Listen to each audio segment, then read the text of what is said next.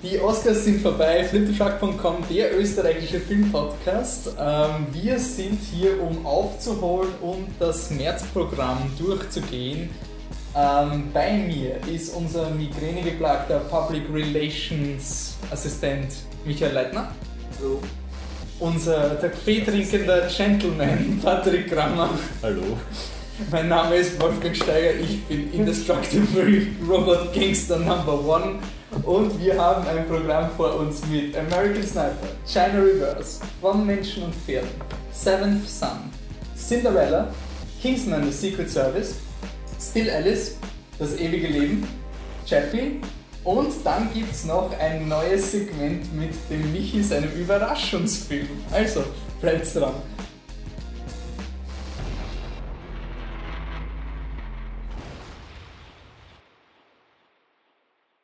Gut, dann fangen wir an. Ähm, Patrick, willst du die Einleitung machen? Darf ich kurz was fragen, warum habe ich Migräne, was? Und warum ist er nur Assistent? Ach so, okay. Also, aber ich, aber Wir haben versucht, unsere. ich rede über das ewige Leben, gell? Ja, okay, aber du bist mehr der Gentleman mit Kaffee trinken. Ja, es war eben gut. Ich Aber ich rede auch nicht über Kingsman, also was hat es mit Gentleman zu Ich wollte einen von euch eh als Indestructible Robot Gangster bezeichnen und dann habe ich gewusst, dann kommt zurück. Nein, du bist ja der Roboter auf der Website, deswegen haben wir gedacht. Achso, So naja gut, ich, habe ich hab gedacht, wie du anfängst mit Indestructible. Ich dachte, du willst was anderes sagen über deinen Gesundheitszustand. Aber ich dachte, das gehört nicht auf die Seite. Nee, dann fragt man das. Wir sind gleich. Entschuldigung. Ich hätte Ähm, das sagen können, da gibt es noch den Michi, der ist Still Leitner. Bitch. nennen wir uns einfach Indestructible Gangster Number 1, 2 und 3. Okay, wir haben die Oscar-Nacht in einem kurzen Podcast eh schon mehr oder weniger abgehakt, aber da hat es ähm, eine Österreich-Premiere gegeben im Gartenbaukino von American Sniper und wir wollten den Film noch ganz kurz irgendwie anschneiden. Patrick, kannst du uns erklären, was American Sniper ist? Oder Ja, ganz schnell, ganz emotionslos. American Sniper nominiert für besten Film und bester Hauptdarsteller und ein paar technische Kategorien. Ähm, ist der Film von Clint Eastwood über Jason, äh, Chris Kyle, sorry, Chris Kyle gespielt von Bradley Cooper, ist ein patriotischer Amerikaner, der aufgrund von einem Terroranschlag sich entschließt, zum Militär zu gehen und dann im Irak seine Arbeit verrichtet und über 160 Menschen umbringt, woraufhin er dann zum amerikanischen Helden wird und der Film äh, porträtiert das eben mit den Problemen, die er dann zu Hause hat, mit an einer leichten Geschichte über ein posttraumatisches Stresssyndrom. Und ja, ähm, Bradley Cooper hat, hat sich die, die Geschichte vor Jahren einmal gesichert, wie Chris Kyle noch gelebt hat, glaube ich. Ähm, der Film ist basierend auf Chris Kyles Buch namens American Sniper ähm, und Jason Hall hat ein Screenplay dazu verfasst, wo er im Endeffekt alle islamfeindlichen Sachen und kontroversen Geschichten rausgeschrieben hat und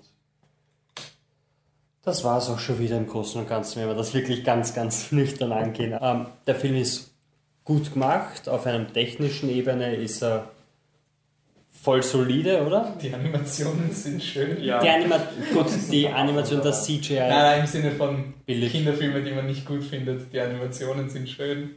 Die technischen Dinge Ach so sind meinst du, das Argument, so dieses- Äh, ja, Ja, stimmt. die Animation, ein billiger Film, äh, 58 Millionen Budget oder sowas, von dem her sind die Ja, ja, ja. Hubschrauber-Explosion jetzt nicht so unglaublich. Ähm, nur kurz zur Entstehungsgeschichte, wie gesagt, ähm, Bradley Cooper hat die Rechte gesichert, wollte eigentlich mit Steven Spielberg das zusammen machen und es war eine ähm, längere, kompliziertere Geschichte, bevor dann ähm, Clint Eastwood an Bord gekommen ist und gemeint hat, wir machen das einfacher und rauskommen ist eine relativ einfache Geschichte über einen Mann, der nichts falsch machen kann, dann ein bisschen Probleme hat, aber dann eh der Held ist, der er ist. Ja, ich will auch kurz meinen Senf dazugeben. Ich finde, es ist weit locker, ohne gut.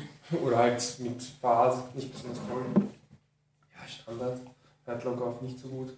Und plus halt America, die letzten fünf Minuten, sorry Spoiler, aber ist nicht ein Spoiler, aber die letzten fünf bis zehn Minuten sind halt sehr, sehr patriotisch. Die letzten, also so. bis zu den letzten 10 Minuten kann man wirklich noch argumentieren, okay, der Ja. Film ist entweder halt wirklich kriegsverherrlichend oder die so kühl und distanziert, Mhm. dass man sich nicht sicher sein kann, was die Meinung des Filmes ist. Es wird dann halt in den letzten 10 Minuten zie ziemlich eindeutig, außer es ist ein ironisches Ende, aber Ja, dafür ist die Ironie nicht wirklich ersichtlich. Ja. Und zudem, wenn Also- du ihn dir wirklich, also ich hatte ja das Vergnügen, ihn zweimal zu sehen, wenn du ihn das zweite Mal siehst, dann merkst du schon, dass er, der Typ macht nie was falsch und jede Entscheidung, die er trifft, ist richtig. Und dann das einzige Problem ist, dass er eine Reihenfolge hat, die Gott, Land, Familie ist und deshalb hat seine Familie einen niedrigeren Wert als, als das Land und deshalb entscheidet er sich immer für sein Land zu kämpfen und nicht daheim bei seiner Familie zu bleiben. Aber wenn er dann bei seiner Familie bleibt, ist er eh der beste Vater der Welt. Also ist das dann auch wieder alles vergeben und vergessen. Ah, Ja, Ja, du, also das, hört locker schauen stattdessen. Es ist im Grunde, also es ist ein Film, der wirklich für das Zentrum und für den Süden Amerikas gemacht worden ist. Und das sind die Regionen, wo er eingeschlagen ist wie eine Bombe. Pun not intended. Und hat dort ähm, unglaublich viel, also 300 Millionen und derzeit jetzt noch mehr, weil ich weiß nicht, wie weit wir es jetzt Also schon wahrscheinlich, sind. wenn der Podcast rauskommt, wird er wahrscheinlich schon der erfolgreichste Film von 2004, der 2014 gestartet ist. Also derzeit hat er 332 Millionen Dollar. Und das ist nur in Amerika. nur in Amerika. Und als Referenz ähm, Hunger Games hat 336 Millionen Dollar gemacht und Guardians of the Galaxy 333 Millionen Dollar Das sind die anderen zwei erfolgreichsten Filme des Jahres In Amerika. in Amerika, Nicht nicht, weltweit. Weltweit Ja, ist, weltweit äh, ist er okay, aber nicht, nicht mal annähernd. Also er hat fast bald 500 Millionen Dollar, Ja. ist auch viel, aber nicht mit dem amerikanischen Box-Office-Phänomen. Also von dem her ein echt amerikanischer Film für Amerikaner. Wie gesagt, die Politik vom Film ist furchtbar, deshalb habe ich ihm ein furchtbar gegeben und ihr findet es, sie ist schlimm, aber nicht ganz so schlimm, deshalb ja, Ja, ich meine, die Politik des Filmes, ich, ich habe es halt wirklich so richtig offensichtlich nicht der unsrigen entsprechend erst in den letzten 10 Minuten empfunden. Und davor war es einfach schon so fest bei mir und lauwarm, so ein bla ist mir egal. Und deswegen ist es für mich auch danach lauwarm. Ich meine, das ist jemand, der hat gemacht Flag from Our Fathers und Letters from Iwo Jima, zwei Filme, die halt wirklich zeigen, dass der Krieg auf beiden Seiten anders wahrgenommen wird und sonst irgendwas. Ja, dann ist es doppelt bitter, wenn das originale Drehbuch von American Sniper irgendwie auch den anderen Sniper irgendwie aus, also ja gezeigt hätte. das Originaldrehbuch hat eine Dualität drinnen von, also du siehst das von der einen und von der anderen Seite. Und was, ich meine, das ist ja, man kann ja nur einer Seite folgen. Aber wenn man es dann so macht, dass alle anderen der anderen Seite eigentlich die Bösen sind und eindeutig die Bösen sind und sie jagen diesen, diesen Al-Qaida-Chef, ähm, also es ist ganz von allem davon abgesehen, dass die Al-Qaida erst kommen ist, nachdem Amerika eingewandert ist im Irak und vorher im Irak keinen Platz gehabt hat. Aber sie jagen diesen Typen und der Typ bringt Leute mit einer Bohrmaschine um, damit sie argrindig und furchtbar und damit du ja siehst, wie es weh tut. Und jeder Ähm, Iraker ist nur irgendein Barbar und wer weiß was alles und will sie eh jeder töten. Und selbst wenn jemand sie einlädt zu einem Essen, Ist das böse. eigentlich die, die, die schlimmste Szene vom Moralischen, weil das ist der einzige Charakter, der wirklich bei den anderen Charakteren habe ich gemeint, okay, es ist halt wirklich diese Verrohung des Krieges und sonst irgendwas und so sieht er auch seine Gegner, gegen die er kämpft. Okay, aber das ist wirklich so der eine Mensch, der ihm freundlich gesinnt ist und ähm, der betrügt ihn dann auch. Und das ist eben da wie die ganze Zeit, ich meine, Hurtlocker gedacht, weil Hurtlocker hat es einfach geschafft, dass du verstehst, wie ungerechtfertigt rassistisch du wirst. Also wie, warum, das, warum die Leute rassistisch sind, wenn sie in dieser Kriegszone sind, weil es geht leider nicht. Also selbst wenn 90% der Leute nett zu dir sind, der 10% hat dann halt die Bombe oder sonst irgendwas. Das hat Hurtlocker so gut eingefangen, diese Unfairness, diese sonst irgendwas. In dem Film ist so, ja, man Jeder kann ist eh es. allen nicht vertrauen. Aber ja, er hat mich einfach emotional nicht so aufgeregt noch, dass ich ihm ein Furchtbar gebe. Deswegen, Ja, mich auch nicht. Ich verstehe auf jeden Fall die Motivation Ja. hinter dem Furchtbar. vor allem an Twitter Zeit ist man schon das wissen. Äh, also, soll ich gleich weitermachen? Machst du? Ja. Was? Da American Sniper ein moderner Kriegsfilm ist, spielen Pferde keine große Rolle. Ganz anders. Also nein, nein, nein, nein, deswegen äh, habe ich mich gerade gewundert, warum wir zu Sind wir da noch nicht. Sind wir noch nicht. Aber. Eine schöne Überleitung. Ah, Entschuldigung. Nee. Ja, aber Amerika wäre es nicht Amerika, China ist nicht Amerika. Nicht Amerika. Das stimmt. Also es ist das Gegenteil, das Umgedrehte, also Reverse sozusagen. Ähm, wir reden von China Reverse, einer österreichischen Doku von ähm, Judith Benedikt. Äh, die Doku fokussiert sich auf drei Personen, also drei in Österreich lebenden, aus China stammenden Personen. Ich, ich würde den Namen echt nicht irgendwie jetzt respektlos zer zerreißen, deswegen sage ich nur, was die drei Personen repräsentieren. Also die erste ist, ähm, ist der Gründer von der, ähm, der Fastfood-Kette Mr. Lee. Das kennt man wahrscheinlich, wenn man in Wien irgendwie unterwegs ist. Dann hat man die Präsidentin vom chinesischen Frauenverein in Österreich, die hat ähm, ein China-Restaurant und sie hat auch ein Kino, das einzige Kino in Mistelbach, wo sie Filme spielen, lange nachdem sie im Kino gelaufen sind. Und dann die dritte Geschichte ist, ähm, ich weiß nicht, wie ich es beschreiben soll, das wirklich so diese, diese ähm, illegale Migrationsgeschichte, wo es wirklich darum geht, was diese Familie durchleiden hat müssen, damit sie jetzt in Österreich leben kann.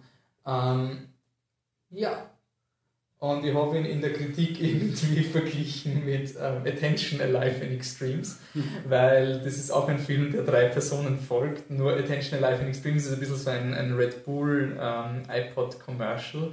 Und gemein gesagt, inspirierende Sportlergeschichten findet man schon irgendwie wie Sand am Meer. Und da kann man schnell jetzt mal drei Leuten folgen, einen, eine Doku unter Anführungszeichen drüber machen und das verkaufen.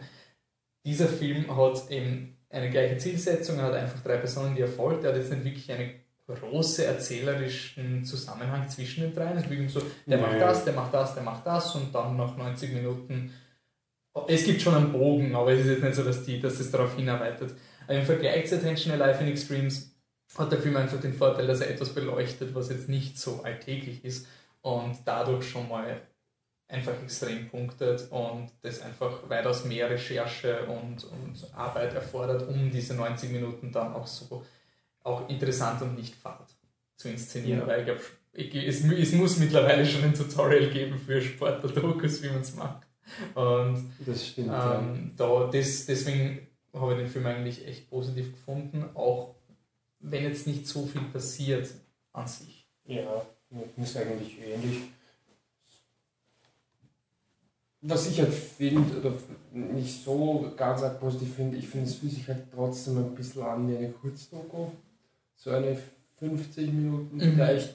Ähm, nicht, dass ich jetzt sage, ja, die 40 Minuten können raus, aber generell, dadurch, dass ich die, also ich weiß nicht, wie lange sie die Protagonistin verfolgt haben, aber man hat nicht das Gefühl, dass eine allzu lange Zeitspanne ist, deswegen tut sich jetzt auch an sich nicht viel. Das heißt, du kannst sich immer nur das, das aktuelle Leben der Personen wieder und wieder erforschen und halt einfach noch ein bisschen tiefer graben, mit einfach ein bisschen das Gefühl, dass, dass dem Film gehen und irgendwann die Themen aus. Also, dass halt einiges schon sehr redundant ist und halt irgendwie schon einiges drin ist, wo ich mir denke, ja, wird jetzt die Diskussion nicht wirklich äh, vorangetrieben also wie es dir ging, aber ich habe das Gefühl gehabt, irgendwann sind wir an einem Punkt, wo ich dann ja, meine Aufmerksamkeit dann auch schon etwas zurückgeht. Ich weiß nicht, ich habe es halt einfach, mir hat dann gegen Ende sogar noch mehr gefallen. Also ich habe es am Anfang eben so empfunden, dass ich halt nicht genau gewusst habe, auch dadurch, dass die drei Charaktere überhaupt nichts miteinander ja. verbindet, habe ich wirklich nicht gewusst, worauf der Film hinausarbeitet. Ich habe es dann gegen Ende wirklich nett gefunden und deswegen habe ich das dann, glaube ich, gar nicht so wahrgenommen, weil diese, die anfängliche Verwirrung, also wo ich eher das sehe, was du gerade gemeint hast, war halt am Anfang und das kann ich jetzt nicht beurteilen, weil es war halt auch für mich das Einfinden in die Doku. Mhm. Also ich kann da jetzt ehrlich gesagt gar nicht unterscheiden, was da war, weil am Anfang sind sehr viele so, ich, fahr, ich fahre mir die Tangente ja, und, ja. Und, und, rede mal ein bisschen und philosophie mal ein bisschen und das hätte man wahrscheinlich ein bisschen gescheiter machen können.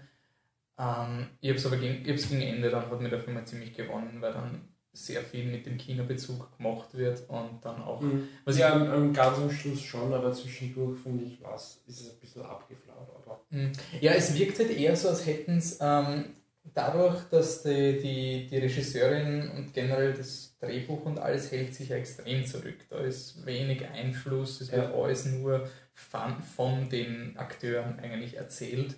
Und zum Beispiel so Dinge wie, dass diese eine Person die Präsidentin des chinesischen Frauenvereins ist, habe ich erst in der Pressemappe wirklich Ich war gecheckt. überrascht. Also, ich habe es dann, wie ich die Kritik geschrieben habe, habe Ja. ich es durchgelesen und dann war es so ein, ah, okay, weil für mich Ja. war sie halt eine Kinobesitzerin, die halt gearbeitet hat. Ja. Es erklären sich dann einige Szenen Ja. mehr, weil es, es wird ja gezeigt, dass so eine Selbst, also eine, eine Hilfsgruppe ist für Mhm. chinesische Frauen eben auch, was sie tun müssen, ähm, für logistische Probleme zum Anmelden und sowas.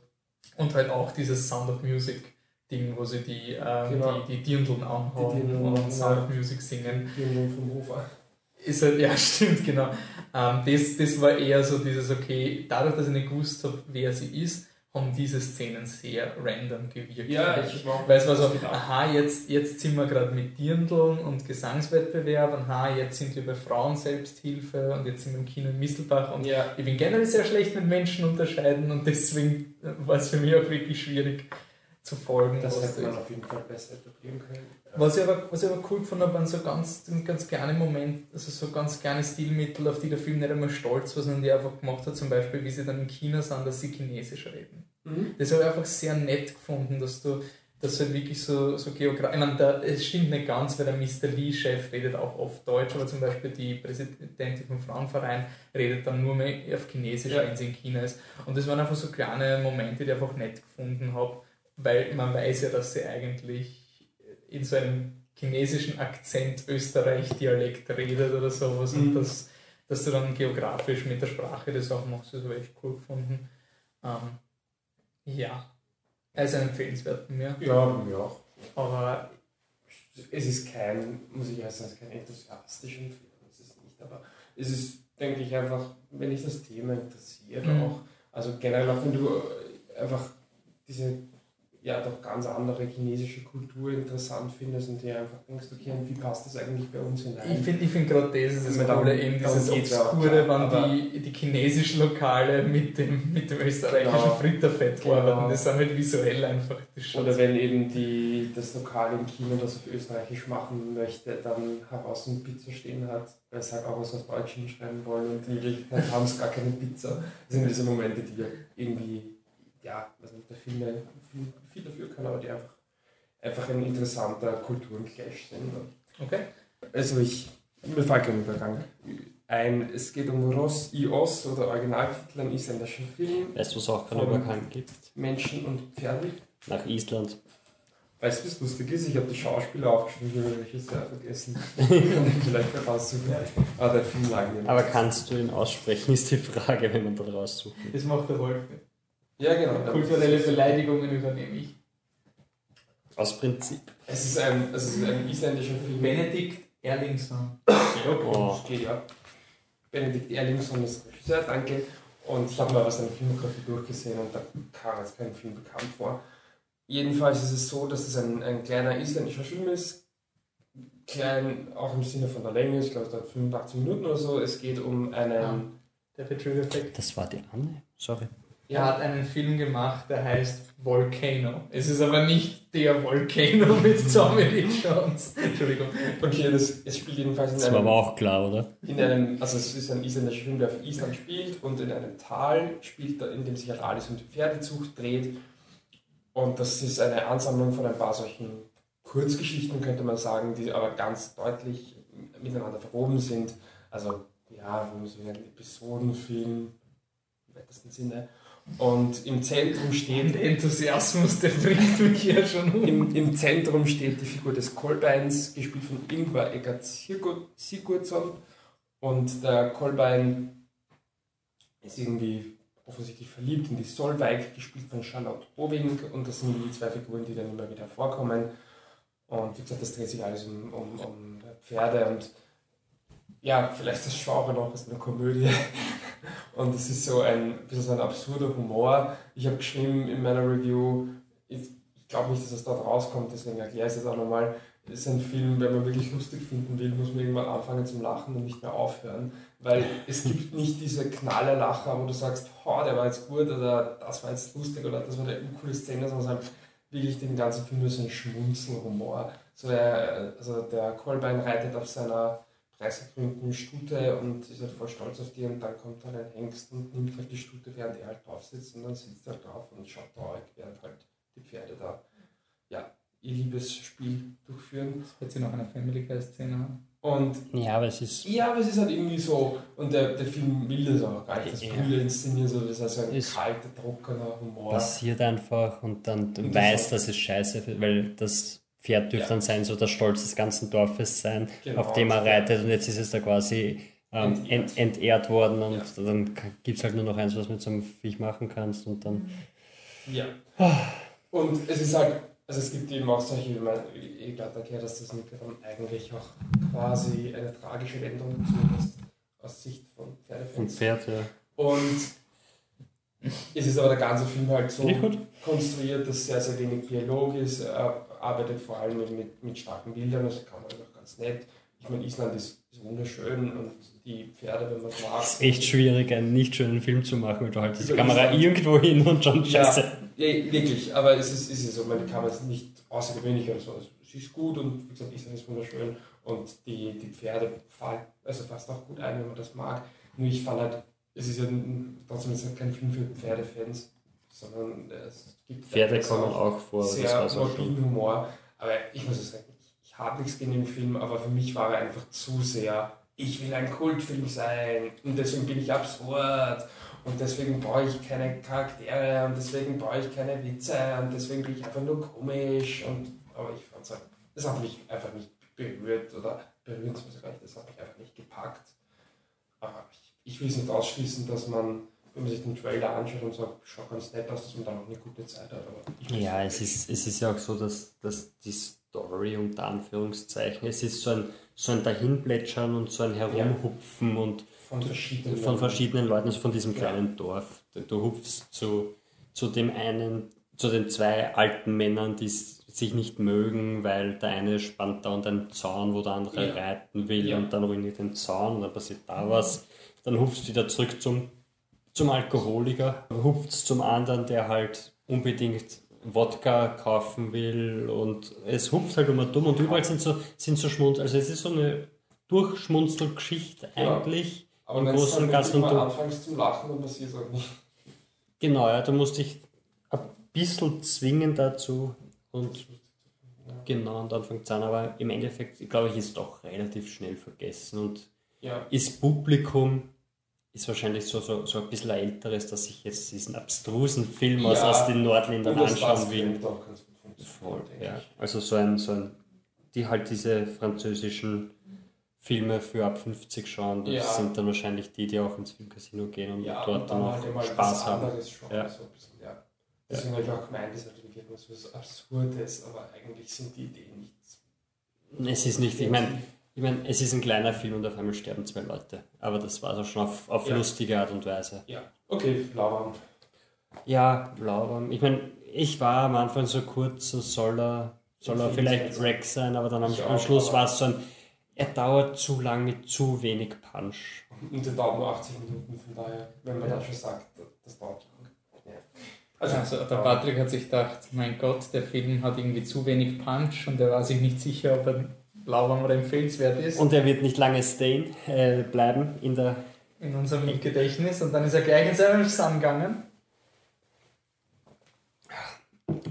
Bevor ich anfange, wie ich die Kritik geschrieben habe, habe ich mich drei Tage oder zwei Tage nachdem ich den Film gesehen habe, habe ich mich hingesetzt und habe die Kritik geschrieben. Und dann ist mir schon schwer gefallen zu schreiben, worum es geht. Nur um das mal kurz in der Retrospektive sagen. Seven Sun ist eine Buchserie, die im Originaltitel, ich habe es natürlich nicht rausgeschrieben, ähm, The, The Spook's Apprentice heißt. Genau, also The Spook und The Spook's, Appen- äh, Spook's Apprentice.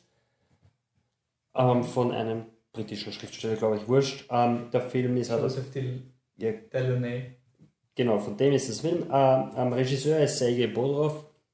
Wird man vielleicht auch nicht kennen. Das einzige Interessante an dem Film, und das tut ein bisschen weh, ist das Screenplay, weil ein Haufen Leute haben mitgeschrieben, unter anderem Charles Leavitt und Stephen Knight. Und wenn wir wissen, wer Stephen Knight ist, das ist der Regisseur und Drehbuchautor von Lock, beziehungsweise No Turning Back mit Tom Hardy, der bei uns sehr gut angekommen ist und bei unserer halbjährlichen Top Ten Liste auch noch bei fast jedem drinnen war.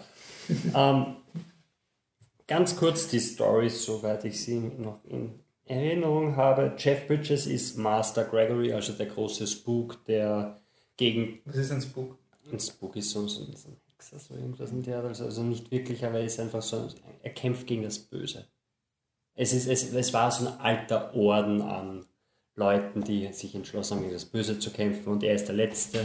Und ähm, es können nur, Leute werden nur aufgenommen, wenn sie eben der siebte Sohn des siebten Sohnes sind. Das ist ein blödes Aufnahmekriterium. Ja, es ist, nein, die Zeiten waren anders, Leute haben noch einen Fernseher gehabt, viele Kinder wegen Landwirtschaft und so weiter, da ist es wahrscheinlich öfter vorkommen. Ähm, ja, das Problem bei Spook, weshalb man ähm, den Film geändert hat, ist im amerikanischen ist das Wort Spook nämlich ein beleidigender Begriff für afroamerikanische Menschen, deshalb heißt Seven Son und nicht The Spooks Apprentice, weil oh okay. aber im Englischen gibt es das nicht, deshalb hat man das ändern müssen. Ähm, und äh, ja, Master Gregory, Jeff Bridges, kämpft gegen das Dunkle und hat schon seit Jahren immer wieder Lehrburm, die halt so im Kampf. Die sechsten Söhne vom sechsten Freund sind. Genau, die halt, die halt draufgehen. Also er bildet sie aus und sie gehen drauf. Und wie er noch jung war, hat er eben die, die Mutter aller Hexen, also die Mother Melkin, gespielt von Julian Moore, ähm, kommt noch vor heute, eingesperrt. Und zwar, er hat sie nicht getötet, er hat sie nur in ein, ein Verlies geworfen, quasi in einen Berg ist ein fettes Loch runter, da hat er es reingeworfen und hat er oben zugenagelt. Und nach zwölf Jahren, wie der Blutmond steigt und ihre Kraft wieder größer wird, bricht sie halt aus und fliegt immer dumm und jetzt braucht er einen neuen Lehrburm und geht zum Ben Barnes namens Tom, der ist der siebte Sohn des siebten Sohnes, aber eben nicht nur das. Spoiler, er ist nicht nur special, er ist besonders special. Und den versucht er halt in zehn Tagen auszubilden und schafft das. Die Frage ist, ob er es schafft. Will der Tom das überhaupt, dass er es schafft? weil Tom hat sich auch in die Alice verliebt, die er zehn Minuten nachdem er den Spook kennenlernt, sie kennenlernt, genau, das geht ja aus. äh, und okay, sie, also der Spook ist nicht da. Der Typ sieht ein Mädel, das von. Spook ist der Jeff Bridges. Jeff Bridges ist nicht da und, und Ben Barnes sieht ein Mädel, das von Leuten weggeführt wird, weil es eine Hexe ist. Er sagt, ich bin der Lehrbuhr von Jeff Bridges, ich übernehme das für euch, die ist gefährlich. Bringt sie weg. Sie sagt, wir können uns ja öfter sehen. Aber sagt Jeff Bridges nichts davon. Hm. Ist das ein gutes Zeichen oder nicht so gutes Zeichen?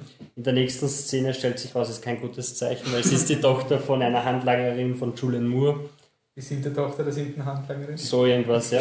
Auf jeden Fall ähm, aber sie ist, sie ist halb Mensch, deshalb verliebt sie sich dann unter Umständen doch in Ben Barnes und ist sie jetzt gut oder ist sie böse, man weiß es nicht so genau. Und was so frustrierend ist, abseits von der Story, die, die halt da ist, ähm, es werden dann großartig die vier besten Handlanger eingeführt, die Julian Moore um sich ruft.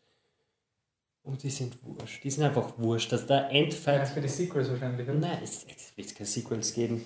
Ähm, der Endfight ist sowas von unspektakulär. Das CGI ist nicht besonders gut. Ähm, Hexen werden zu Drachen und andere Menschen werden zu Leoparden oder Salamandern oder sowas.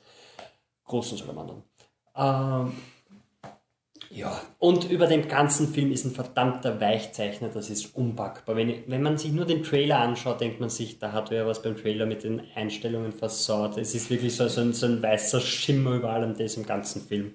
Es, er, er regt ja nicht auf, er ist da, man steht auf und man hat vergessen, was man sich angeschaut hat, man geht raus, der Film ist weg es ist so, so ein Fantasy-Spektakel, das halt ein paar Jahre zu spät kommt, weil ähm, die zwei Produktionsfirmen haben ihre Partnerschaft beendet und dann hat eine neue gefunden werden müssen, die die Distribution macht. Und dann ist, glaube ich, Warner Brothers gekommen, hat den Film mit, äh, ich glaube, mit äh, Wurscht aufgekauft und hat das dann eben schön vermarktet, aber deshalb... Äh, ist nur von Universal anscheinend.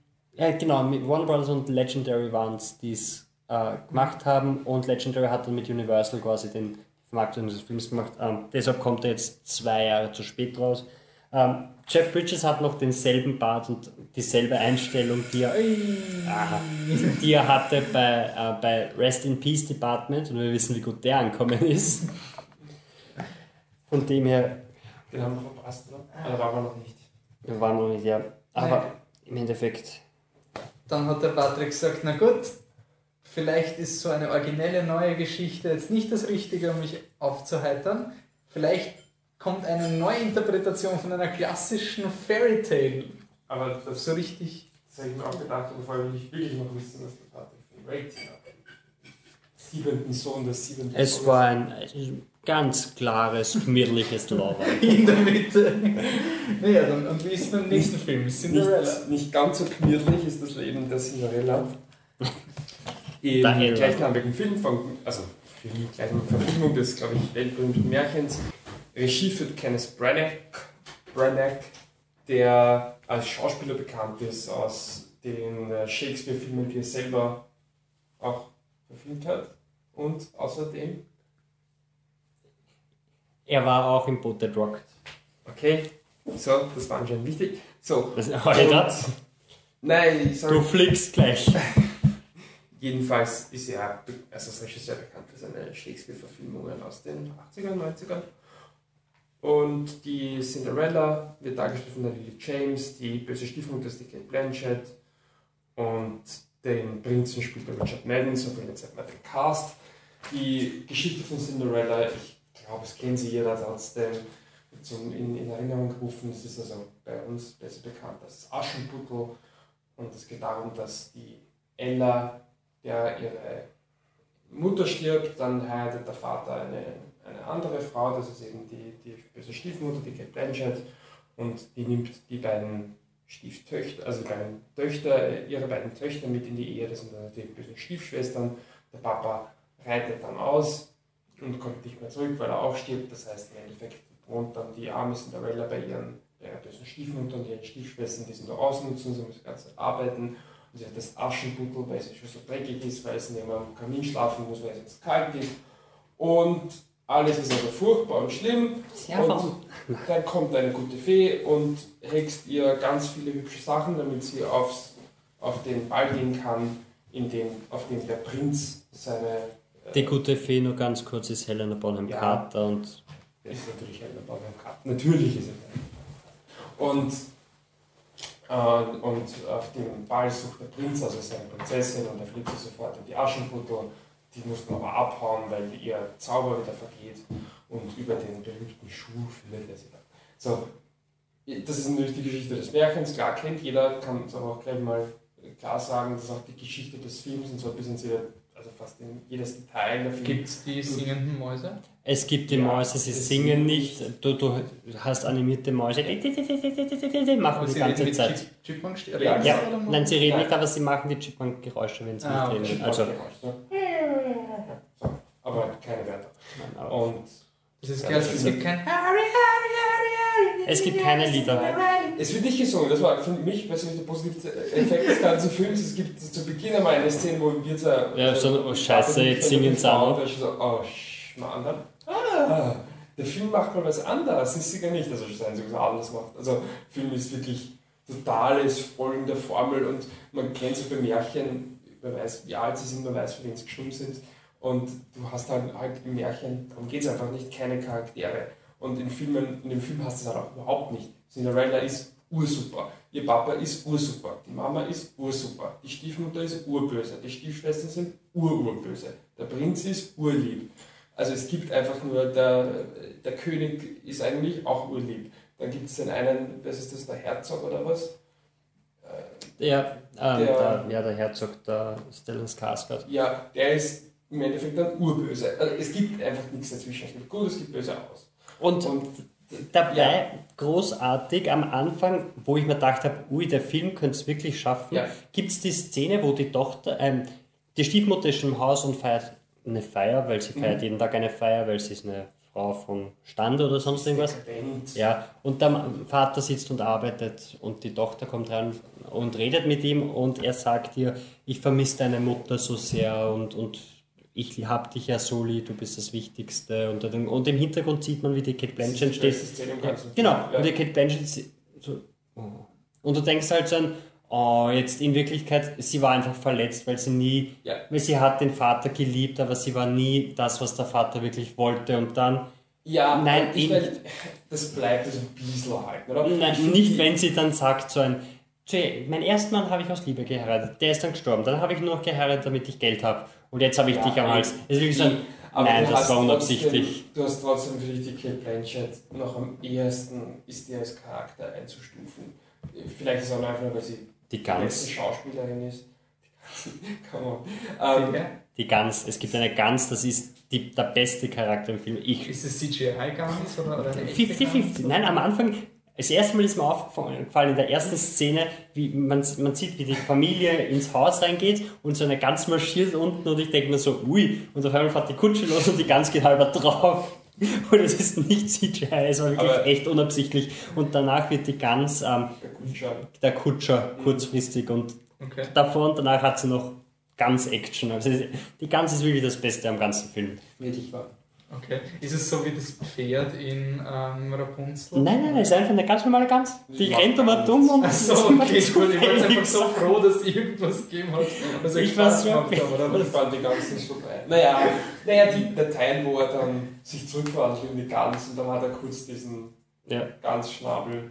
Ich fand es lustig, ich glaube nicht, dass du nicht aber das war- Nein, aber ich, ich meine, wir zwei Menschen würden sagen, sagt, ich kann nicht reiten, ich bin eine Gans. Und ich habe gedacht, da hat wer einen Witz einfach. Ja, fürchterlich. Aber ähm, nein, es ist absolut lächerlich. Es Also halt die so. besten, also, das sind die besten Menschen, die es gibt. Es gibt sind die bösesten Menschen, die es gibt, ganz ohne Grund. Und Ja. Gut, aber Ich- ist, ist wenigstens spannend, weil zum Nein, Beispiel. Nein. überhaupt nicht. überhaupt Ich, nicht. hab mal, du, ich meine, das habe ich bei Into the Woods ich das ein bisschen angeprangert, dass du drei Märchen siehst am Anfang, die du von denen du alle weißt, wie es ausgehen.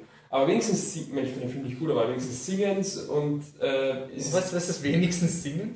Na, in Sie machen irgendwas. In, in Into the Woods. Ah, Du magst doch kein Singen, du hast doch Na, gesagt. eh nicht, aber es ist ja zumindest ein bisschen was, was anderes ist. Okay. Äh, wenigstens singen's, wenigstens sind die Geschichten ein winzig klein wenig anders. Und es gibt ja noch so eine Grundstory. Aber hier ist einfach nur, ich weiß eh, wie Cinderella ausgeht.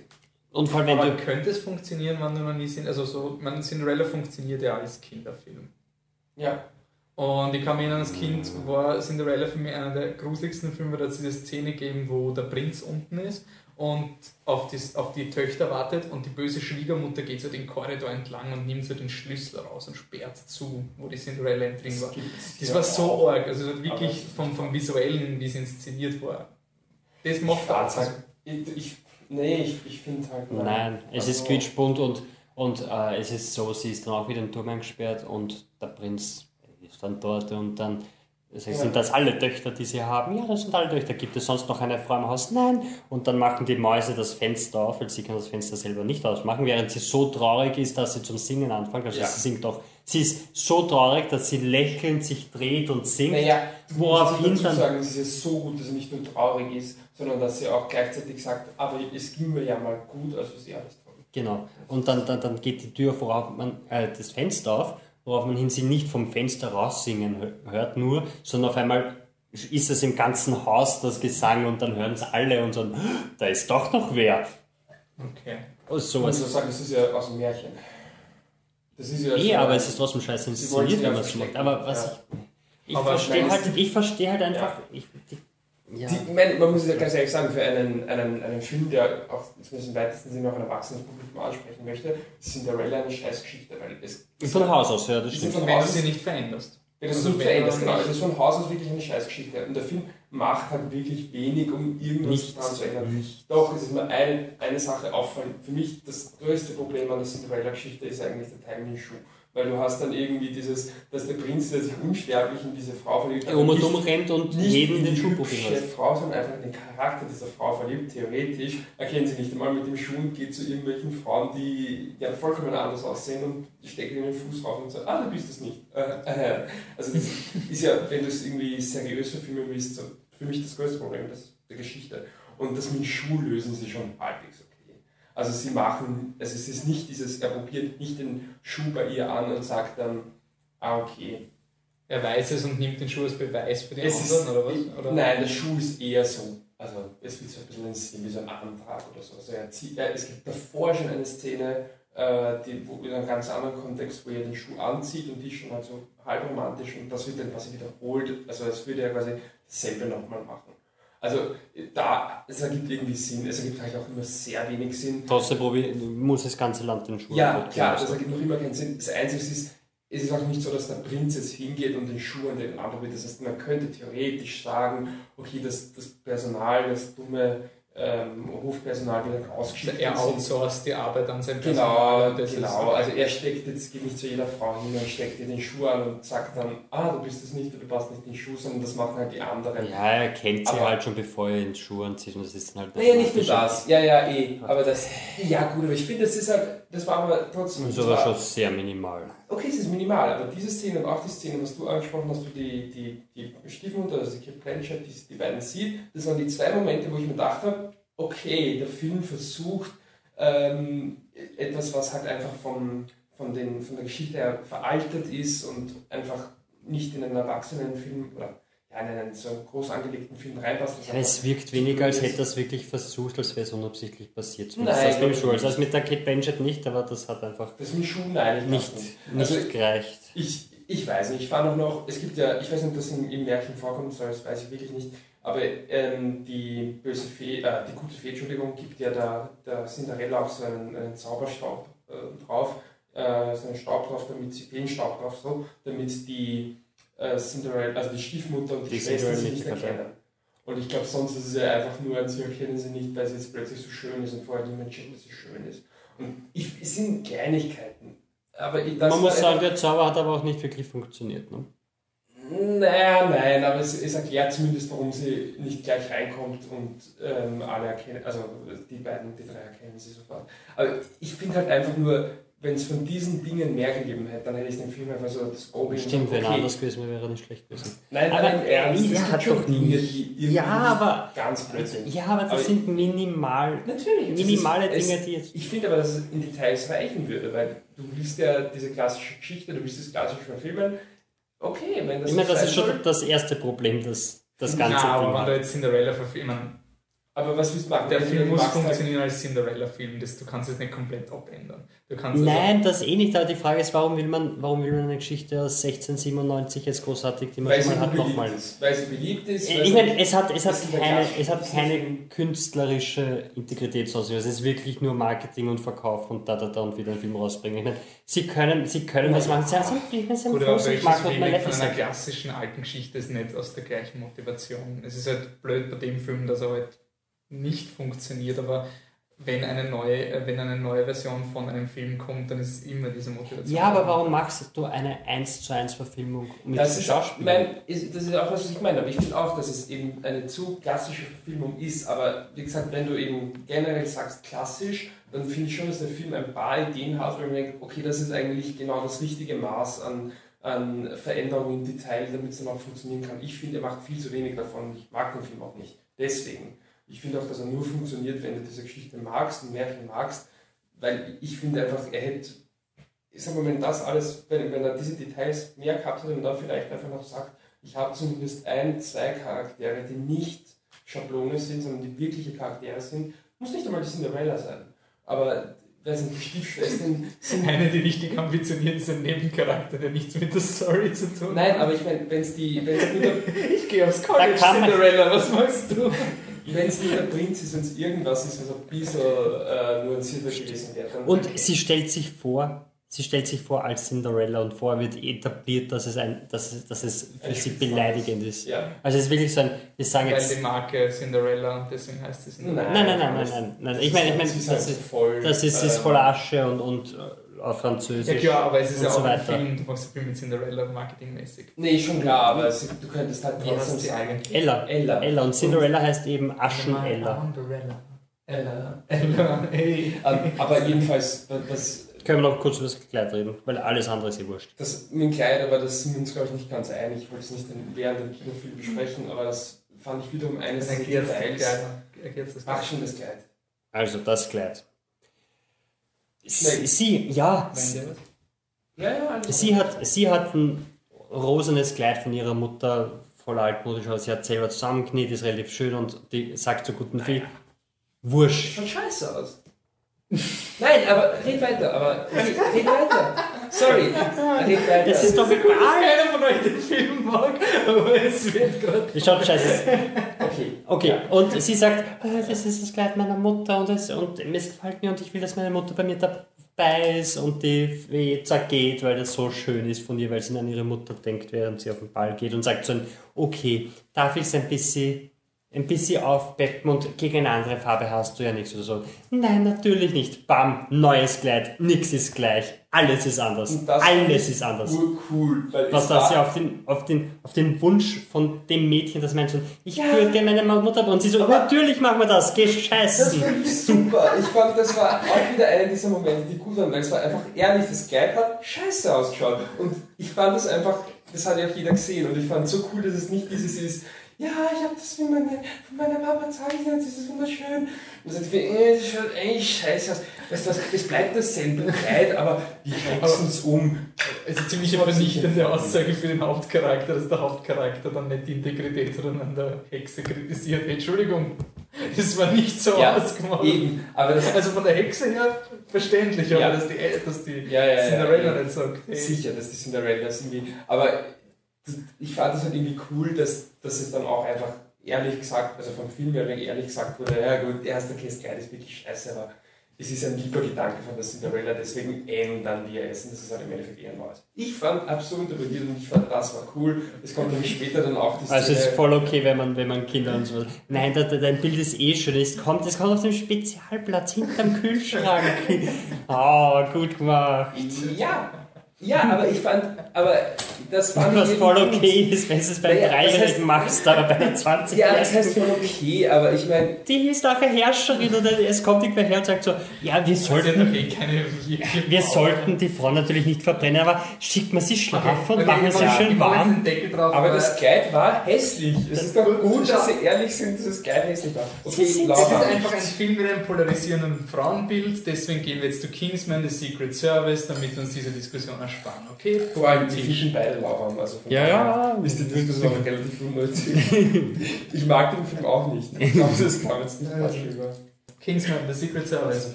Der neue Film von Matthew Vaughn. Matthew Vaughn ist der Regisseur von ähm, Layer Cake, ähm, Kick-Ass, Stardust, X-Men First Class. Ähm, Hauptdarsteller ist, ich habe seinen Namen nämlich schon voll vergessen gehabt, ähm, Taron Egerton ist, also er spielt den Exi.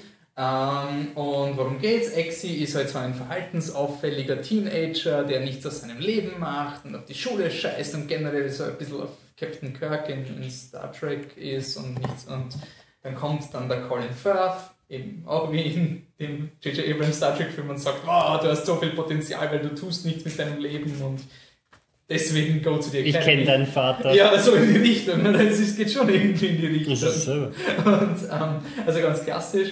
Und ähm, der Exi wird dann in eine Welt des Secret Service hineingenommen. Und das ist mehr oder weniger, die ganze Film kann man sich vorstellen, als eine ab 18 Version von Spy Kids in der Welt von James Bond. Cody Banks. also, ja, Cody okay, Banks. also diese, diese, Ab diese Cody Banks ab Teenager 18. Und halt mit diesem übertriebenen James Bond Nostalgie. Also sozusagen, ah, weißt du noch früher, da hat es noch, da hat's noch die Bösen und die Guten gegeben und die Guten haben immer Anzüge angehabt, deswegen eben die Kingsman. Das ist im Film eine Schneiderei, die, den, die diesen Agenten die wunderschönsten Anzüge schneidet. Die sind natürlich kugelsicher, genauso wie die Schirme, die irgendwie Gewehre sind und auch kugelsicher sind und alles. Also man merkt da eine extreme ja, Retro- und, und alte James Bond-Filme wieder aufleben lassen. Ähm, was auch eine der lustigsten Szenen im Film war, wo ich wirklich geglaubt habe, wo er durch den Kingsman-Shop geht und da sind lauter Gadgets und dann und sie gehen halt alles durch, was das Feuerzeug macht und was das macht. Und dann sagen die iPads oder die Tablets halt und er fragt halt so ein, ein was, was tun die da? Und der Colin Firth sagt so, die tun nichts, aber die Technologie hat, uns, hat uns eingeholt. Und das haben wir einfach irgendwie, das, das repräsentiert die Mentalität von diesem Film halt so, ja, er ist ein moderner Film, aber wäre es nicht cool, wenn noch immer der Roger Moore und, und der Sean Connery alle Filme machen würden? Mm, Es ist, es ist eher die 80 also eher der Roger Moore James Okay. Bond, den sie, da, den sie da hochleben lassen mit absolut übertriebenen Gadgets und, und Mondbasen und Und allem drum und dran. Ja, und der Bösewicht ist natürlich dementsprechend übertrieben. Du hast Samuel L. Jackson in einer Rolle, in einem Witz, der nicht ganz so funktioniert, wie die Autoren es, glaube ich, wollen. Er lispelt halt und ist halt er kann kein Blut sehen, weil Sam Jackson ist. Aber wurscht. Der ist halt der Bösewicht, der hat einen dementsprechend lächerlichen Plan und ähm, das war es eigentlich. Mehr muss man jetzt handlungstechnisch, glaube ich, nicht etablieren. Der Großteil des Films beschränkt sich eigentlich auf die Ausbildung vom Exi in Was, dieser Kingsman-Akademie. Und ähm, gegen Ende gibt es dann halt ähm, Action, also einen Kampf gegen Sam Jackson natürlich. Ähm, na, man muss sagen, der Film ist am besten, wenn er einfach diese Actionsequenzen hat. Also die Actionsequenzen sind das Beste am Film und dazwischen ist es langweilige Cody Banks Ausbildung mit, sie sind in einem Raum, auf einmal wird der Raum geflutet und sie müssen irgendwie rauskommen oder sie hupfen aus dem Flugzeug und ein Fallschirm geht nicht. Obwohl die Sequenz war auch noch okay, weil sie haben weil sie sind- ja. Ich, meine, ich es finde ja es ich find's einfach nur technisch interessant, weil es war nicht, nicht so Greenscreen-mäßig, sondern sie haben wirklich diese, diese ähm, Fallschirmsprünge anscheinend gemacht, so wie es gewirkt hat, zu einem großen Teil und das finde ich nett, wenn man es doch wirklich so sowas echt macht. Und Aber die Schauspieler waren trotzdem vor. Ja, das schon, aber du hast trotzdem viele Shots gehabt, wo sie, Mhm. wo sie wirklich beim Fallschirmsprung währenddessen drehen und, und arbeiten, das nicht die Schauspieler machen, damit kann ich leben.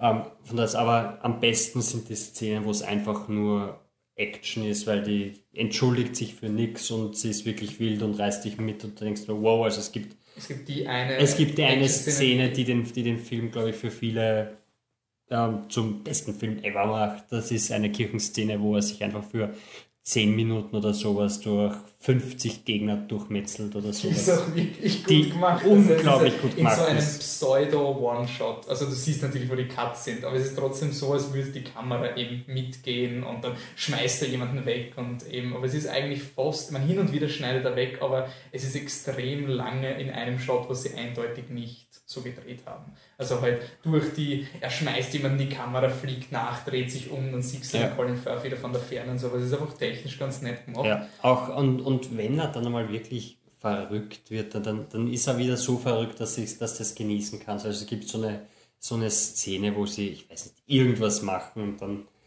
und dann sterben halt ein Haufen Menschen und ist halt wirklich lieb Es ist eine inszeniert. Explosionsszene, die du nicht so inszenieren würdest, gerade nicht, wenn du ab 18 bist. Das habe ich Oder, interessant ja, ja. gefunden. Also Nein, es ist wirklich es ist, äh, total comichaft und, und computerspielmäßig und wer weiß was alles, aber, aber da hast du dann eh schon zu dem Zeitpunkt, bist einfach dabei und denkst, das schaut lustig aus und die Musik ist lieb und, und du wippst mit, aber sobald irgendwas Storymäßiges kommt, dann schaltest du ab, weil es eigentlich egal ist und weil sie dich da nicht mitreißen können. Oder ein kurzes Shoutout noch für den, ähm, wer ist der Q-Charakter? Der Max Strong, Max der ist immer der coolste Ja, ich finde den Colin Firth eigentlich ziemlich cool. Ja, ich aber Max- Colin Firth macht den Film irgendwie. Es ist halt irgendwie schon. Es hat ein bisschen was von Liam Neeson in Taken. Einfach dieser, der Mensch, der noch nicht so dafür bekannt ist. Und dann macht er halt diese extrem elaborierte Action-Szene. Ja, obwohl, es ist eher so, so, so ein Tongue-in-Cheek-Moment, weil er war ja schon jedes Mal, wie es nachholt, oder wer nachholt heißt hat, wer wird denn jetzt der neue James Bond, war er up for the role und hat es nie gekriegt und es ist so ähnlich wie wenn Clive Owen in Shoot 'em Up einfach nur die Waffe schon von James Bond anschaut und meint, was für ein Scheißdreck das ist und sie Okay. wegwirft. So in die Richtung war das quasi, aber er macht das, ähm, kann man sich nicht beschweren, macht es wirklich gut. Was ich positiv gefunden habe, war, äh, es war ein, ein Matthew Vaughn-Film und du merkst, dass es ein Matthew Vaughn-Film ist. Also es ist einfach, er hat einen Stil, den du einfach irgendwie erkennst, das habe ich irgendwie cool gefunden. Und ähm, das, also für, für mich ist er ein empfehlenswert. Also, was über dir? Ähm, ich habe auch gesagt, ja, ein, ein, ein schwaches Empfehlenswert, weil wie gesagt, die Story ist nicht nichts Besonderes oder sonst irgendwas und es gibt halt viele Szenen, die mich absolut nicht interessiert haben. Aber wenn, es, wenn er mich interessiert hat, dann war er, dann war er cool. Also die Actionsequenzen waren stark. Äh, Was mich einerseits positiv, andererseits negativ, es ist, du hast eine Frauenfigur drinnen. nichts tut. Ähm, einerseits tut sie nichts. Also es ist sehr, sehr, sehr, also und es ist wirklich natürlich zum Kritisieren, aber was ich nett gefunden habe, was vielleicht so eine Michi-Argumentation für, von Cinderella vorher ist, da jetzt rein, es ist so ein, es wird etabliert, dass sie eben Höhenangst hat und dass das ein, ein echtes Problem für sie ist. Und danach ist ihre, es, es ist zwar eine Push-the-Button-Sequenz, aber es ist eine Push-the-Button-Sequenz, wo sie über sich hin selbst ihre Ja, eigene Angst besitz, Aber was besiegen auffällt an muss. dieser Szene, es ist eine Szene, die nur reingeschrieben wird, damit sie etwas tut, was völlig unnötig für den Plot ist.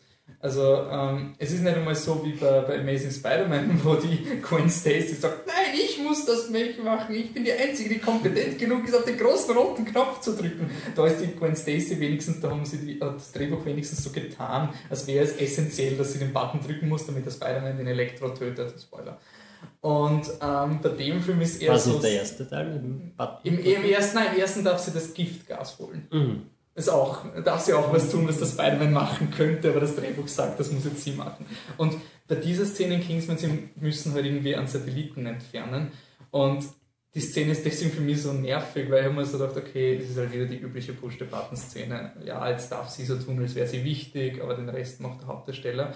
Und dann macht sie das und drei Minuten später hat der Sam Jackson einen neuen Satelliten und damit ist all dieser Bilder und all diese Dinge, die sie machen, gemacht hat, die ziemlich lang dauert hat, diese Szene, ist völlig unnötig, weil er hängt sich kurz an den Computer, oh, ich brauche einen neuen Satelliten, passt. Ende. Aber danach darf sie die Mutter vom Ex anrufen und sagen, sie soll sich in Sicherheit bringen. Was ich, was ich ein bisschen schwierig an dem Film finde einzuschätzen, ist, der Stil ist so merkwürdig. Also du fängst eben an mit ähm, so einem Helikoptershot, dann schaut wirklich dark und gritty und ernst aus. Dann fliegen sie auf die, so eine Festung im nicht definierten Nahen Osten und, die es sind Explosionen und dann fliegen die Trümmer so heraus und formen die Title Credit Scene. Also wirklich so comichaft. Dann denkst du, okay, es ist comichaft. Dann gehen sie rein und dann gibt's dann, also fährt die Kamera rein und dann schießen sie jemanden die Knie, die Knie durch und es ist extrem Blut drin. Sie so, okay, na doch nicht so lustig und dann ist wieder lustig und dann stirbt aber einer und plötzlich ist es dramatisch und dann ist wieder over the top. Und ich finde, der Film ist wirklich so flip, er hat, er hat nicht diesen Kick-Ass, diese Kick-Ass-Energie, dass er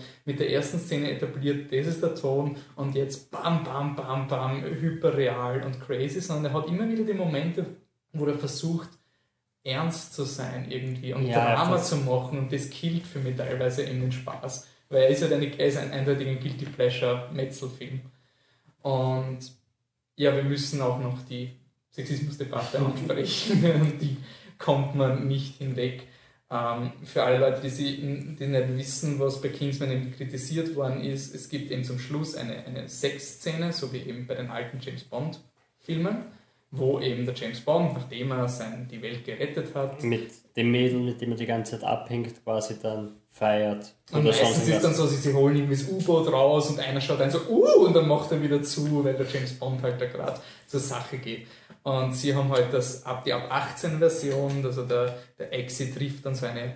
Es ist nicht mal ein Spoiler, weil es ist wirklich nicht, es hat nichts mit der Handlung zu tun. Also Ähm, das eine- sind Gefangene und eine davon ist die norwegische ja, Prinzessin. nor- norwegische Prinzessin und äh, in einer Action-Szene sagt sie, äh, wenn du mich rauslässt, dann gebe ich einen Kuss und er so, ich muss zuerst die Welt retten und sie so, na, wenn du, wenn du die Welt rettest, dann darfst du mich von hinten nehmen. Hm. Erstens nicht wirklich ein Witz, der funktioniert oder lustig ist. Ähm, dann rettet er die Welt und dann sieht man so, wie er Champagner und so weiter nimmt und eben zu der Zelle geht. Und wenn dann, wenn es dann aufhören wird, ja, wenn es dann aufhören wird und dann sieht man nur noch wieder Mark Strong, weil der, es, der sieht das auf der Kamera und es gibt die Szene, wo Mark Strong dann so schaut, so, ui, und den Bildschirm abdreht. Wenn man nur das gewesen dann wäre der, wird wenigstens eins zu eins okay wie die gewesen. Genau. Aber stattdessen ist dann wirklich der letzte oder der vorletzte Shot oder was, was auch immer, wirklich so wie so ein nackter Frauenhintern sich ihm so entgegenstreckt, damit er eben das, das Versprechen Ja. einhalten kann. Es ist wirklich so ein, es ist nicht lustig, es ist wirklich nur so ein, die Frau Aber- verkauft den Körper ohne Grund und, und Ich habe ich hab so Verteidigungen gelesen, dass es darum geht, dass die Frau das ja freiwillig tut und er nutzt sie nicht aus. Aber es ist jetzt ein Pornodialog. Es ist ein bisschen so, Jingeling, die Pizza ist da. Oh ja, dann kannst du mich von hinten nehmen. Es ist, ja, okay. Aber was, was mir wichtig ist, dass man irgendwie betont, es ist nicht die eine Szene. Es ist nicht so ein, oh, critics overreact and they have no idea about fun. Was, ich, was mir im Film gestört hat, er hat schon die ganze Zeit so ein bisschen an Macho-Sexismus unterschwellig gehabt. Du hast die ganze Zeit die inkompetente Mutter gehabt, die vom Säufer nicht Vater, also irgendwie unterdrückt wird und dann muss er, nachdem er endlich ein Kingsman wird, geht er hin und haut ihm mal auf die Goschen, damit es genug ist, weil die Mutter ist ja nicht in der Lage, das zu regeln. Und das waren so diese... Oh, okay. Und immer so dachte so, okay, man, man kann es anders interpretieren. Und dann ist diese Szene gekommen und sie hat das irgendwie als gehighlightet, diese Mentalität dahinter. So dieses, okay, anscheinend, und dann ist noch der letzte Name Mark Millar gekommen. Und Mark Millar ist ein, ein Comic-Autor, der jetzt nicht wirklich Frauenfiguren gut schreibt oder auch in seinen Pressemitteilungen sich Frauen sehr tolerant gegenüber verhält. Okay, also über Mark Millar braucht man überhaupt Na, nicht diskutieren, aber ähm, die Szene, ich. Ist also Mark Millar die, die mit der, ja, ich bin, bin mir nicht sicher, ob du da vielleicht Mark, Mark Miller da, da zu, sehr, zu sehr drauf drückst, vor allem was Na, aber das mit, aber das mit der Mutter, aber das mit der Mutter. Es hat mich schon gestört während dem Film der Ich weiß nicht, ich mein, du kannst aber du kannst, du kannst einfach nur anbringen, dass, ich meine, ich müsste ins Spoiler-Detail gehen, um jetzt irgendwas großartig zu, das zu widerlegen, aber du hast eine Frauenfigur, die das schafft, was sonst keiner geschafft hat. Und sie darf dann mit dem Ja, Lift hoch. Das regt mich auch auf, aber ich bin mir nicht sicher, dass, dass das mit der Mutter jetzt wirklich ein, ein gutes Argument ist. Aber es gibt sonst keine anderen Frauencharaktere. Alles in dem Film geht darum, dass die Männer das jetzt mal machen und das regeln. Und das ist, und dann kommt dann noch Das, die das, das, das, das, das hört und sich, ich, unterstreicht das, Anal, das brauchen wir gar nicht reden, das ist furchtbar Nein, und aber alles. Aber das das ist dieses, nein, aber das ist dieses furchtbare, teilweise ist es furchtbare True Detective Argument mit eurer Frauenzweiten. denkst dann, ja, aber nein. Na, aber ich mag das Argument nicht mit, ja, James Bond, da haben es früher die Frauen auch scheiße behandelt, jetzt mache ich einen Throwback-Film und jetzt darf ich sexistisch sein. Das finde ich auch nicht okay. Weil der ganze, weil wenn du sagst, okay, das True Detective-Argument, dann müsste es sozusagen wirklich, warum versucht er dann das mit der einen ähm, Frau, die besser ist als er und dann genauso unnötig ist? Ich finde, du merkst halt irgendwie, dass, dass das Drehbuch die Frauen nicht als wichtig erachtet. Also ich finde, es war halt einfach nichts in dem Film, was was jetzt als positives Frauenbild, ich meine, ja, dass sie halb kompetent ist, okay, aber sie tut dann gar nichts und das hat mich noch mehr aufgeregt. Es ist so dieses ähm, Gwen Stacy-Syndrom. Sie darf eh das machen. Sie ist gut in Chemie und sie hat Physik und sie kennt sich mit Sprachen aus und geht auf die diplomatische Schule. Und am Ende darf sie auf den Knopf drücken, damit der Spider-Man kämpfen kann. Es ist halt einfach frustrierend und Mark Millar war mir für mich gar nicht das Vorteil. Es war einfach die Bestätigung für dieses ganze Gefühl, was ich gehabt habe. Ja, gut, ähm, wie gesagt, ich sehe das mit der äh, ein bisschen differenzierter. Ich meine, Frauenfiguren in Actionfilmen brauchen wir nicht reden, dass die furchtbar sind, bis auf ein paar, paar wenige Ausnahmen.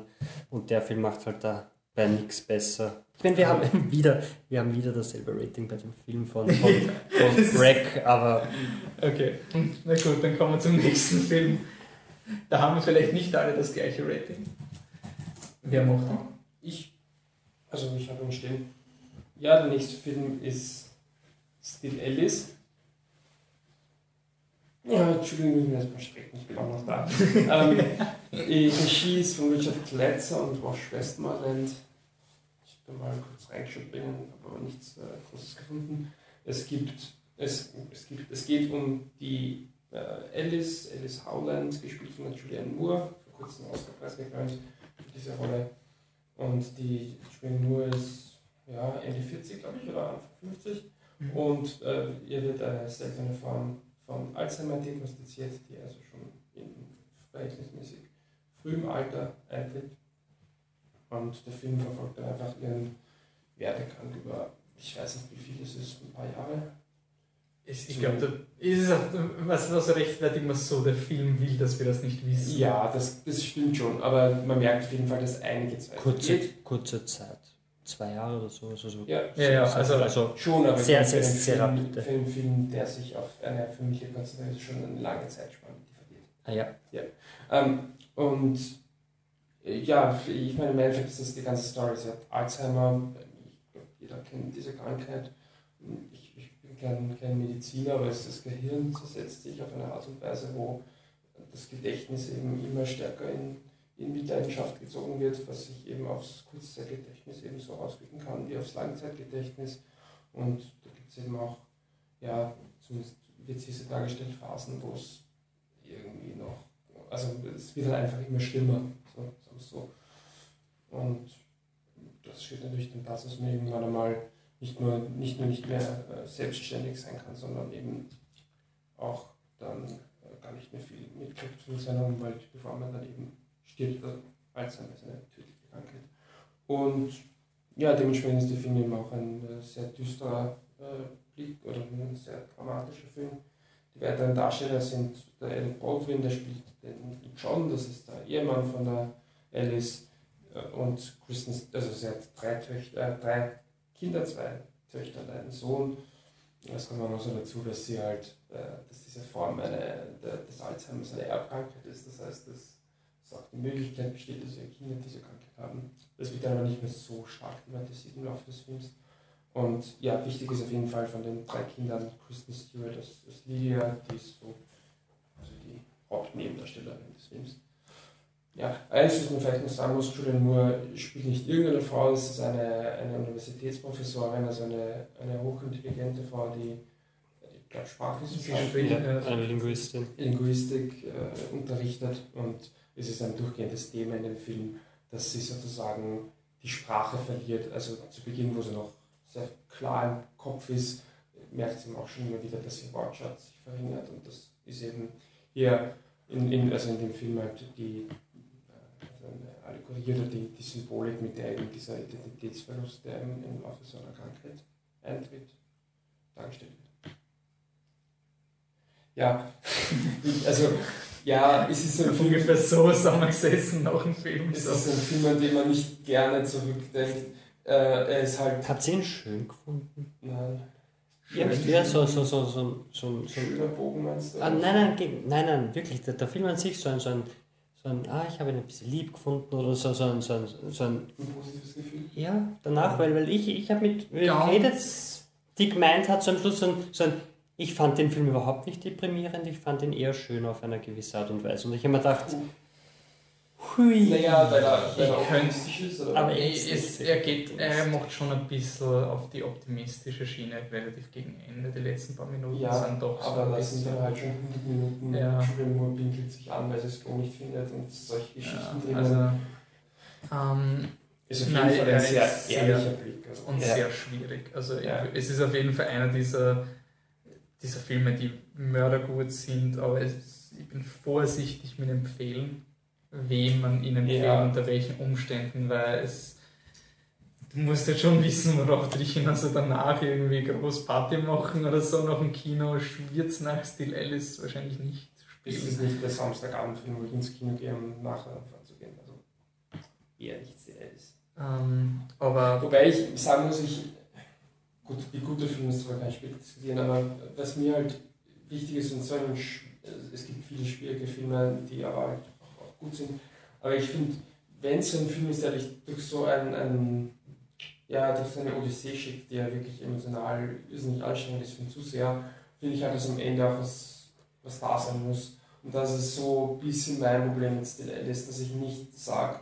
ich bin jetzt im Film gesessen und ja, ich finde ihn währenddessen, ich bin gut und alles, aber ich kann nicht nur schwer ihn zu empfehlen, auch deswegen, weil ich nicht weiß, was man jetzt groß mitnehmen kann. Ich meine, es, naja, also er wird, er wird als Awareness-Kampagne verkauft. Ja, also die Julian Moore hat mir gesagt, dass sozusagen dass Alzheimer jetzt auf dem Stadium ist, wo Krebs früher war, wo es halt einfach so ein Tabu war, und sterben die Leute sozusagen an Krebs und mhm. mittlerweile gibt es halt viel mehr Supporting und dass das jetzt hoffentlich auch für Alzheimer Forschung und so. Okay. In, ich habe aber auch dass ich das, vom dass ich, ja, wie das funktioniert. Das hat es gesagt und eben auch eben dieses Still Alice, dass es, dass es eben ein bisschen aufzeigen soll, dass man nicht nur die Krankheit sieht, also dass, also, dass man die, die Person noch immer sieht. Mhm. Eben dieses Still Alice, nicht dieses Schau, da ist die, die Alzheimer hat, sondern Schau, da ist die Alice der geht halt gerade nicht so gut, so in die Richtung. Ich verstehe. Aber, aber sowas, aber beim Film. Ich bin halt der Meinung, dass es nicht so arg rüberkommt, weil das, wenn du sagst, Awareness-Kampagne und ähm, das ist immer noch der Mensch, immer noch der Mensch und Awareness-Kampagne relativ eng aneinander gekoppelt, weil Klar. wenn eine Awareness-Kampagne müsste wahrscheinlich genau dort ansetzen, das heißt, das ist immer noch die Ehrlich gesagt. Aber ich finde halt, okay, im Film sehen natürlich mehr Leute und das erzeugt mehr Aufmerksamkeit, aber an sich macht er die, also der Film ist nicht so viel Unterschied wie zu einem äh, Artikel einen. Ich weiß nicht, ich finde schon, dass, dass das ist für mich schon etwas, warum ich Filme auch mag, weil Film eben die Möglichkeit bietet, dass du dich wirklich mal hineinversetzen kannst und wirklich das mal miterleben kannst auf einer Art, die du nicht in einer Doku oder sowas machen willst. Und ja. deswegen war für mich eben, also Aber für mich ist schon. Ich bereue es nicht. Also ich finde ja. find den Film, ich habe ihn auch wirklich extrem philosophisch gefunden. Dieses Konzept von Vergessen finde ich einfach unglaublich beunruhigend. Und deswegen haben wir den Film einfach so mitgenommen, weil einfach, wenn das weg ist und die Identität nicht mehr da ist, dann, dann fühlst du dich halt wirklich irgendwie extrem hilflos. Und bei mir ist der Film ein rein emotionaler Aspekt. Gar kein, was er großartig macht oder so, aber mhm. ich habe schon lange nicht mehr gehabt, dass mir der Film so mitgenommen hat. Und schon Org- und Krankheitsfilme gibt es viele, aber oft klinke ich aus und bin ein bisschen zynisch mit, okay, jetzt, ich verstehe schon, ist schon schlimm oder sonst irgendwas. Und dass der Film einfach nie meinen Zynismus attackiert hat und ja. immer emotional dabei war für mich das Achievement vom Film. Also, ich weiß gar nicht, ob ich ihn noch mehr, ab, äh, noch mehr finden werde, aber für mich war es ein, Wahnsinn, eine Wahnsinns, ein Wahnsinnserlebnis im Kino. Okay, so, also bei, bei mir war es jetzt nicht so heftig wie bei dir, aber es war auf jeden Fall ein, ein guter Film. Und ich meine, ich, ich, ich, verstehe, was, was, was du sagen willst und ja, teilweise.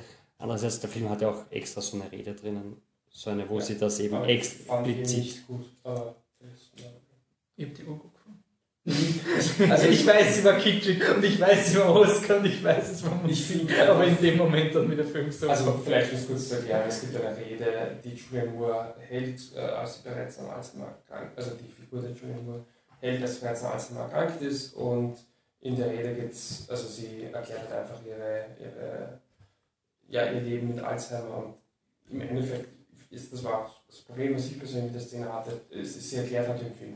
Und das war für mich so, ja, okay, danke. Aber was, was mich so fertig gemacht hat, war, dass das dieser Wunsch war, was sie gerne hätte und ich habe einfach gewusst, es wird nicht so sein. Das hat mich so fertig gemacht. Sie, sie porträtiert dieses ja. Gedankenbild, was sie gerne haben würde und irgendwie, ich habe halt irgendwie gewusst, ja, es wird nicht so sein. Irgendwann bist du ein extremer Pflegefall und dann es ist einfach so schön. Und deswegen hat mich, glaube ich, diese Szene so aufgewühlt, weil einfach, ich glaube, durch diesen Kitsch und durch diesen Glauben an den Menschen und da und du weißt aber, nein, gegen diese Krankheit kann sie nichts tun, das hat mich, glaube ich, ich glaube, das hat mir so fertig Also, ich finde, das Beste am Film war einerseits, also wie realitätsnah einfach das alles dargestellt war, dieses, dieses, sie dreht sich um und redet mit ihm, das ganz normal und dann schaut es kurz weg und dann sagt sie selber nochmal, weil sie hat es gerade vergessen oder dieses, eben dieses, es geht ja gut und auf einmal geht es ja furchtbar und du weißt nie, auf welcher Seite du bist. Das ist halt alles wirklich sehr, sehr nah an der Realität mit, sie geht halt laufen und vergisst halt auf einmal, wo sie ist, obwohl sie da dort jeden Tag ist, beziehungsweise geht irgendwo hin, wo sie schon vor 30 Jahren mehr war oder sonst irgendwas. Also das ist alles schon sehr nah an der Realität und das, ja, habe ich, das, das war Schon was, sehr stark. Was ich super gefunden habe an dem war nicht nur diese, diese, diese, diese Anfangsdinge, sondern auch Momente, wo du als Publikum gar nicht mehr gewusst hast, ob sie es wirklich vergessen hat. Also gibt es die eine Szene, wo sie sagt, sie hat vergessen, dass ein, ein Essen ist mit, dieser, mit dem Chef von, von Alec Baldwin, glaube ich. Und da mhm. geht es eher viel mehr darum, dass sie sich geniert und dass sie die, das Vergessen als Ausrede verwendet. Ja, ja. Und oft im Laufe des Films war mir einfach gar nicht mehr sicher. Also Oft tut sie, als würde sie etwas vergessen, als Schutzmechanismus und gleichzeitig ist sie aber dieses extreme Opfer. Also sie, wenn sie zum Beispiel die Privatsphäre ihrer Tochter verletzt, dann redet sie sich aufs Vergessen aus, zum Beispiel. Ja. Und das habe ich so genial komplex gefunden, dass nicht nur, nicht nur in, der, in der Opferrolle ist, sondern dass sie einfach ein echter Charakter ist mit, ja, mit diesen Motivationen. Und dass der Film sie nicht bemitleidet, den ganzen ja, Film, sondern dass der Film einfach versucht, eine Geschichte daraus zu machen. Äh, was sind eure Bewertungen, Patrick? Und bei mir ist great. Okay, bei mir ist auch sehr gut. Okay. Ähm, der Podcast dauert schon ziemlich ewig. Das ewige Leben. Der vierte Brenner-Film. Brenner, eine österreichische Institution, die Krimis von Wolf Haas.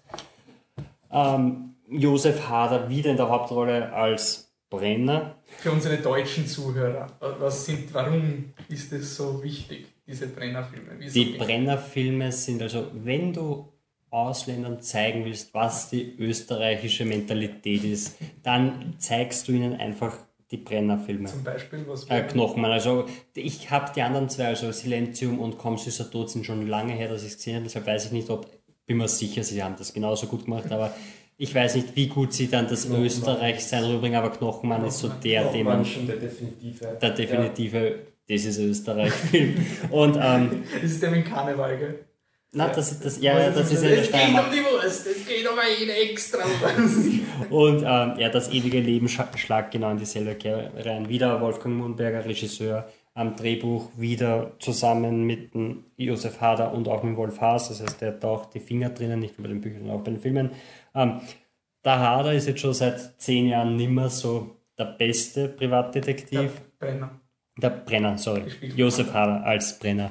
Ähm, er ist eher obdachlos und muss halt, auch wenn er nicht will, zurück nach Graz, wo eigentlich ein Haus vom Opa stehen hat, aber er will Graz nicht, deshalb ist er nie hingegangen, weil weil Graz sieht ihn sicher nimmer. So auf die Art ähm, kommt er zurück und trifft sich mal mit einem alten Freund und zwar mit dem Köcke, gespielt vom Roland Thüringer. Auch Der, eine Kabarettinstitution. genau, eine, Und seit ein paar Jahren Philosophieinstitution selbst erklärte. Ja. Also er hatte diesen Auf also Ja, ist ein bisschen Aber- anstrengend geworden. Ja, ähm, dabei, ich habe jetzt erst wieder ein Interview gehört, wo, wo das wieder relativiert. Wirklich? Ja, wo er sagt so, ihm ist ja wurscht, was die anderen machen und er sieht das jetzt auch gar nicht so, aber er hat das halt für sich so entschieden und er findet es leibend und wenn wer drüber reden will, dann redet er halt drüber. Ja, eine Zeit lang war halt nur das. das war also Ja, klar. der- Auf jeden Fall- Auch eine schillernde Persönlichkeit. Ja, Also auf jeden die Fall. Kabaretthimmel. Und Tobias Moretti spielt auch mit Der hat zum als Beispiel das Finster Aschenbrenner. Metall mitgespielt. Also, Also der, das ist eine, eine, eine Schauspielinstitution, keine Kabarettinstitution. Vampir auf der Couch. Ähm, das stimmt, aber er hat auch Kommissar Rex gemacht und gute Filme. Er war die Stimme in, äh, von, Der äh, Anständige. von Der Anständige.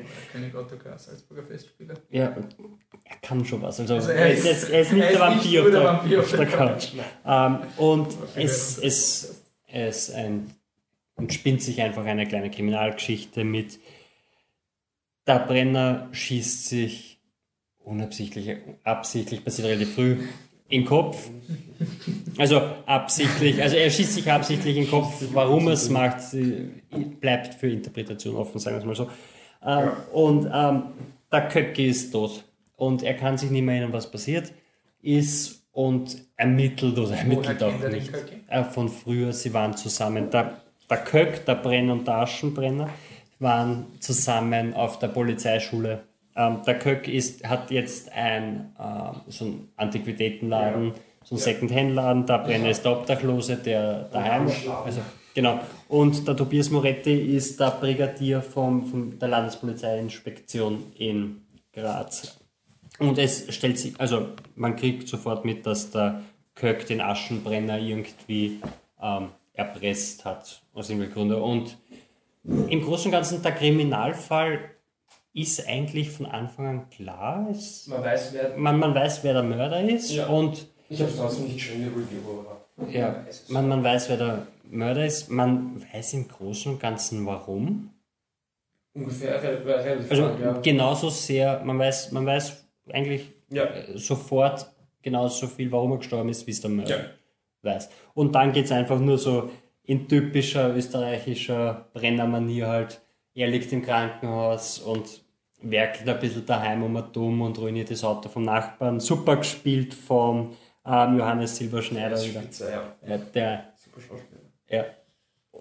Und das war's dann eigentlich auch schon wieder. Dann gibt es ein paar Geschichten und dann gibt es einen Lösung Ja, wobei, was man schon sagen muss, ist, Es gibt eine, also der Brenner Ja. macht in dem Film zumindest ein bisschen mehr als im Knochen. nein, nicht nur das, es, es gibt auch einen, einen ganz wichtigen Bezug zur Vergangenheit. Also in den, Das stimmt, ja. in den Brenner-Romanen ist es so, dass der, also das habe ich jetzt nachgelesen und die Brenner-Romane nicht gelesen, dass der, der Brenner schon über die, über die Bücher hinweg immer wieder einen, eine Jugendsünde von sich, von, Tatsächlich. seiner Karriere erwähnt und es wird aber nicht irgendwie genauer erläutert, was es Okay. ist. Und in dem Film, Film. Buchfilm äh, kommt das eben raus. Genau, also durch Also es ist Flashbacks schon an so- die Genau, also es ist schon, äh, finde ich, ein bisschen mehr als es nur, also, also vom, vom Kriminalfall kommt dann halt schon noch dieser zweite quasi Kriminalfall hinzu. Man sollte vielleicht noch erklären, warum, ähm, was den Brenner als Person irgendwie ausmacht, weil man erwähnt das ganze Zeit, die Brenner-Krimis und das ist für uns eine Institution, für Leute, die keine Ahnung haben, was ich Das ist aber eine find- Krimireihe. Nein, nein, aber ich finde, Naja, ich finde das Coole ist, es ist ja nicht Ja. wirklich, also in vielen Krimireihen hast du eben diesen gesichtslosen Protagonisten, der da ist, damit du halt von A nach B gehst, die Leute interviewst und dann aufklärst. Und ich finde, bei den Brenner-Romanen ist es eher so, dass er als Person so da ist der Kriminalfall eher relativ. Ja, es ist in meinem Knochenmann tut er gar nichts. Also er, er, kriegt Ja. erst ganz am Ende mit, dass es überhaupt einen Mörder gibt. Und das ist, wie der Mörder ihn schon attackiert. weil er zufällig draufkommt, dass er gerade ihn umbringen will. Ja. Also ich finde irgendwie cool, dass du eine Krimireihe hast, wo halt der Hauptdarsteller auch wirklich ein Profil hast und nicht also ist ein sehr äh, österreichisch. Aber das ist das, was ich, was ich halt bei dem, bei der, also auch bei dem Film an sich wieder so cool finde. Du hast eben diese Charaktere, die doch ziemlich ja, übertrieben sind. Also zum Beispiel der Aschbrenner Tobias Moretti, ganz wichtige Rolle, spielt im Kriminalfall, ist ja von Anfang an irrsinnig unsympathisch. Also ein richtiger Unguter. Du weißt, ja, er ist von all den Typen, auf der, die auf, mit der er auf der Schule war, auf jeden Fall der Unguteste, mit dem du nichts zu tun haben willst. Und du hast halt den, den Brenner, dem halt wie immer alles wurscht ist und der halt äh, ist der Film eigentlich sehr düster, bitter an für ihn. Ich meine, er hat keine. Krankenversicherung, nichts, es geht ihm richtig scheiße und so, ja, ich habe eher ein Haus in Graz. Und das ist halt, Nein, nein, es fällt ihm gerade so ein. So ein ah, Entschuldigung, da fällt mir ein, ich hätte da ein Haus in Graz, bringt das was? und dann geht er dorthin und das Haus als Halbruine mit, mit Loch im Dach, weil dort ist der Baum Ja. reingefallen ist, der dann dort stecken bleibt für Ding und der holt sich immer nur den Strom vom Nachbar und, und wohnt Ich- nur in der ja, ja, Küche in okay. dem einen Raum, weil er ist Dach reparieren ist schon aufwendig, da hat er lieber Geld hat er ja auch ja, die Steckdose hat er, hat er, also ist Kabel vom Nachbarn rüber und da hat halt den Radiator, obwohl wenn ein Radiator auftritt, dann fliegt der Strom, aber die Schallplatte tritt dann nicht auf, weil die Musik will er schon haben, ist ihm halt lieber kalt. Und solche Sachen sind halt, die Aber halt ich finde unglaublich halt, eben, sympathisch obwohl das, genau, obwohl das übertrieben ist, sind halt trotzdem Charaktere relativ echt und wirklich Ja. sympathisch. Also der Moretti soll nicht sympathisch sein, aber an sich halt, der, der Brenner ist wirklich sympathisch und du hast auch in dem Film halt noch den, den Köck. Ja, weil er halt, also ich finde halt einfach die Figuren immer interessant und, Ja. und wirklich echte Charaktere, auch wenn sie halt dieses, sie sind Übertrieben, absurd aber du und sie haben dieses eine Merkmal, wo du sagst, das ist er, das ist halt der Böse und das ist halt der, dem alles Mhm. wurscht ist. Aber trotzdem sind es echte Charaktere und das finde ich richtig, richtig cool. Ja, vor vor allem, es geht ja auch, es geht ja auch ganz tief. Also zum Beispiel einfach nur diese zwei halb namenlosen Polizisten, die vorkommen, die sind ja auch einfach so, so Bilder für den Ja, österreichischen ja, Polizeistand, den ja. du hast. So der eine, also sie reden immer davon, dass ja, entweder die bulgarische oder die russische Mafia war das. Das wird, und der eine, der dann einfach in den Hut drauf haut, während der andere halt wirklich so ein, so ein sich einen Ausländer sucht, den er fertig machen kann und dann, dann haben sie da eine Diskussion drüber, wo es halt darum geht, so ein, du darfst du nichts sagen, sobald du was sagst, bist du ein Nazi. Das ist halt ein Problem bei uns. Na, die Gewerkschaft, die geht mir schon am Arsch genug. Und diese Wurstigkeit zieht sich einfach durch alles durch und Ja. das ist einfach so schön. Was man auch sagen muss, die, für alle Brenner-Filme gilt aber auch da wieder, dass die, der, der Haas, Hader und, und Mundberger. Mundberger als, als Drehbuch-Trio einfach phänomenal gut funktioniert. Ja. Und es ist halt wirklich so ein, du hast nämlich wirklich richtig, richtig coole Schmähs, aber es ist einfach auch die ganze Zeit diese coole Stimme, Ja. dieses Lustigkeit. Oft muss das Drehbuch gar nicht, oder müssen die Dialoge gar nicht viel machen, dass du es lustig findest. Das Ja. ist, Ist der Fokus immer auf dem Brenner oder gibt es manchmal so Nein, nein, du, nein, nein, du, du, du, du, schweig, du So, im, schweigst im, weil zum Beispiel im Knochenmann bist du ja eigentlich, deswegen ich habe gerade googelt, den Josef Bierbicher, der hat den so genial gefunden, den Mörder, dem folgst du eigentlich den ganzen Film. Und ich finde ihn so, ein, so richtig traurig, den Menschen. Mhm. Also Ja. den, und das können sie die Bücher nicht leisten, die Bücher sind immer auf dem Brenner. Es ist Mhm. immer alles um den Brenner und in den Filmen ist halt wirklich so ein Mini-Kosmos. So ein, ich weiß nicht, wer von euch die Kritik geschrieben hat, aber irgendwas ist da das Brenner-Universum Ja. oder so. Ja. Also es ist schon irgendwie so, ja, stimmt. so, ja. so eine Welt, die da mehr schafft. Und also ich habe ihn dann schon im Kino mit, mit Publikum gesehen und die sind auch also halber durchgelacht teilweise. Mhm. Also es Ja, ist halt wirklich, er kommt irre gut an und ich, ich will schon wieder lachen. Ähm, wie ist er von der Brutalität her? Weil der Knochenmann war ja doch weitaus härter als Silenzium und, und kaum süßer. ja, wegen dem Finger. Ähm, ähm, Stimmt, ja.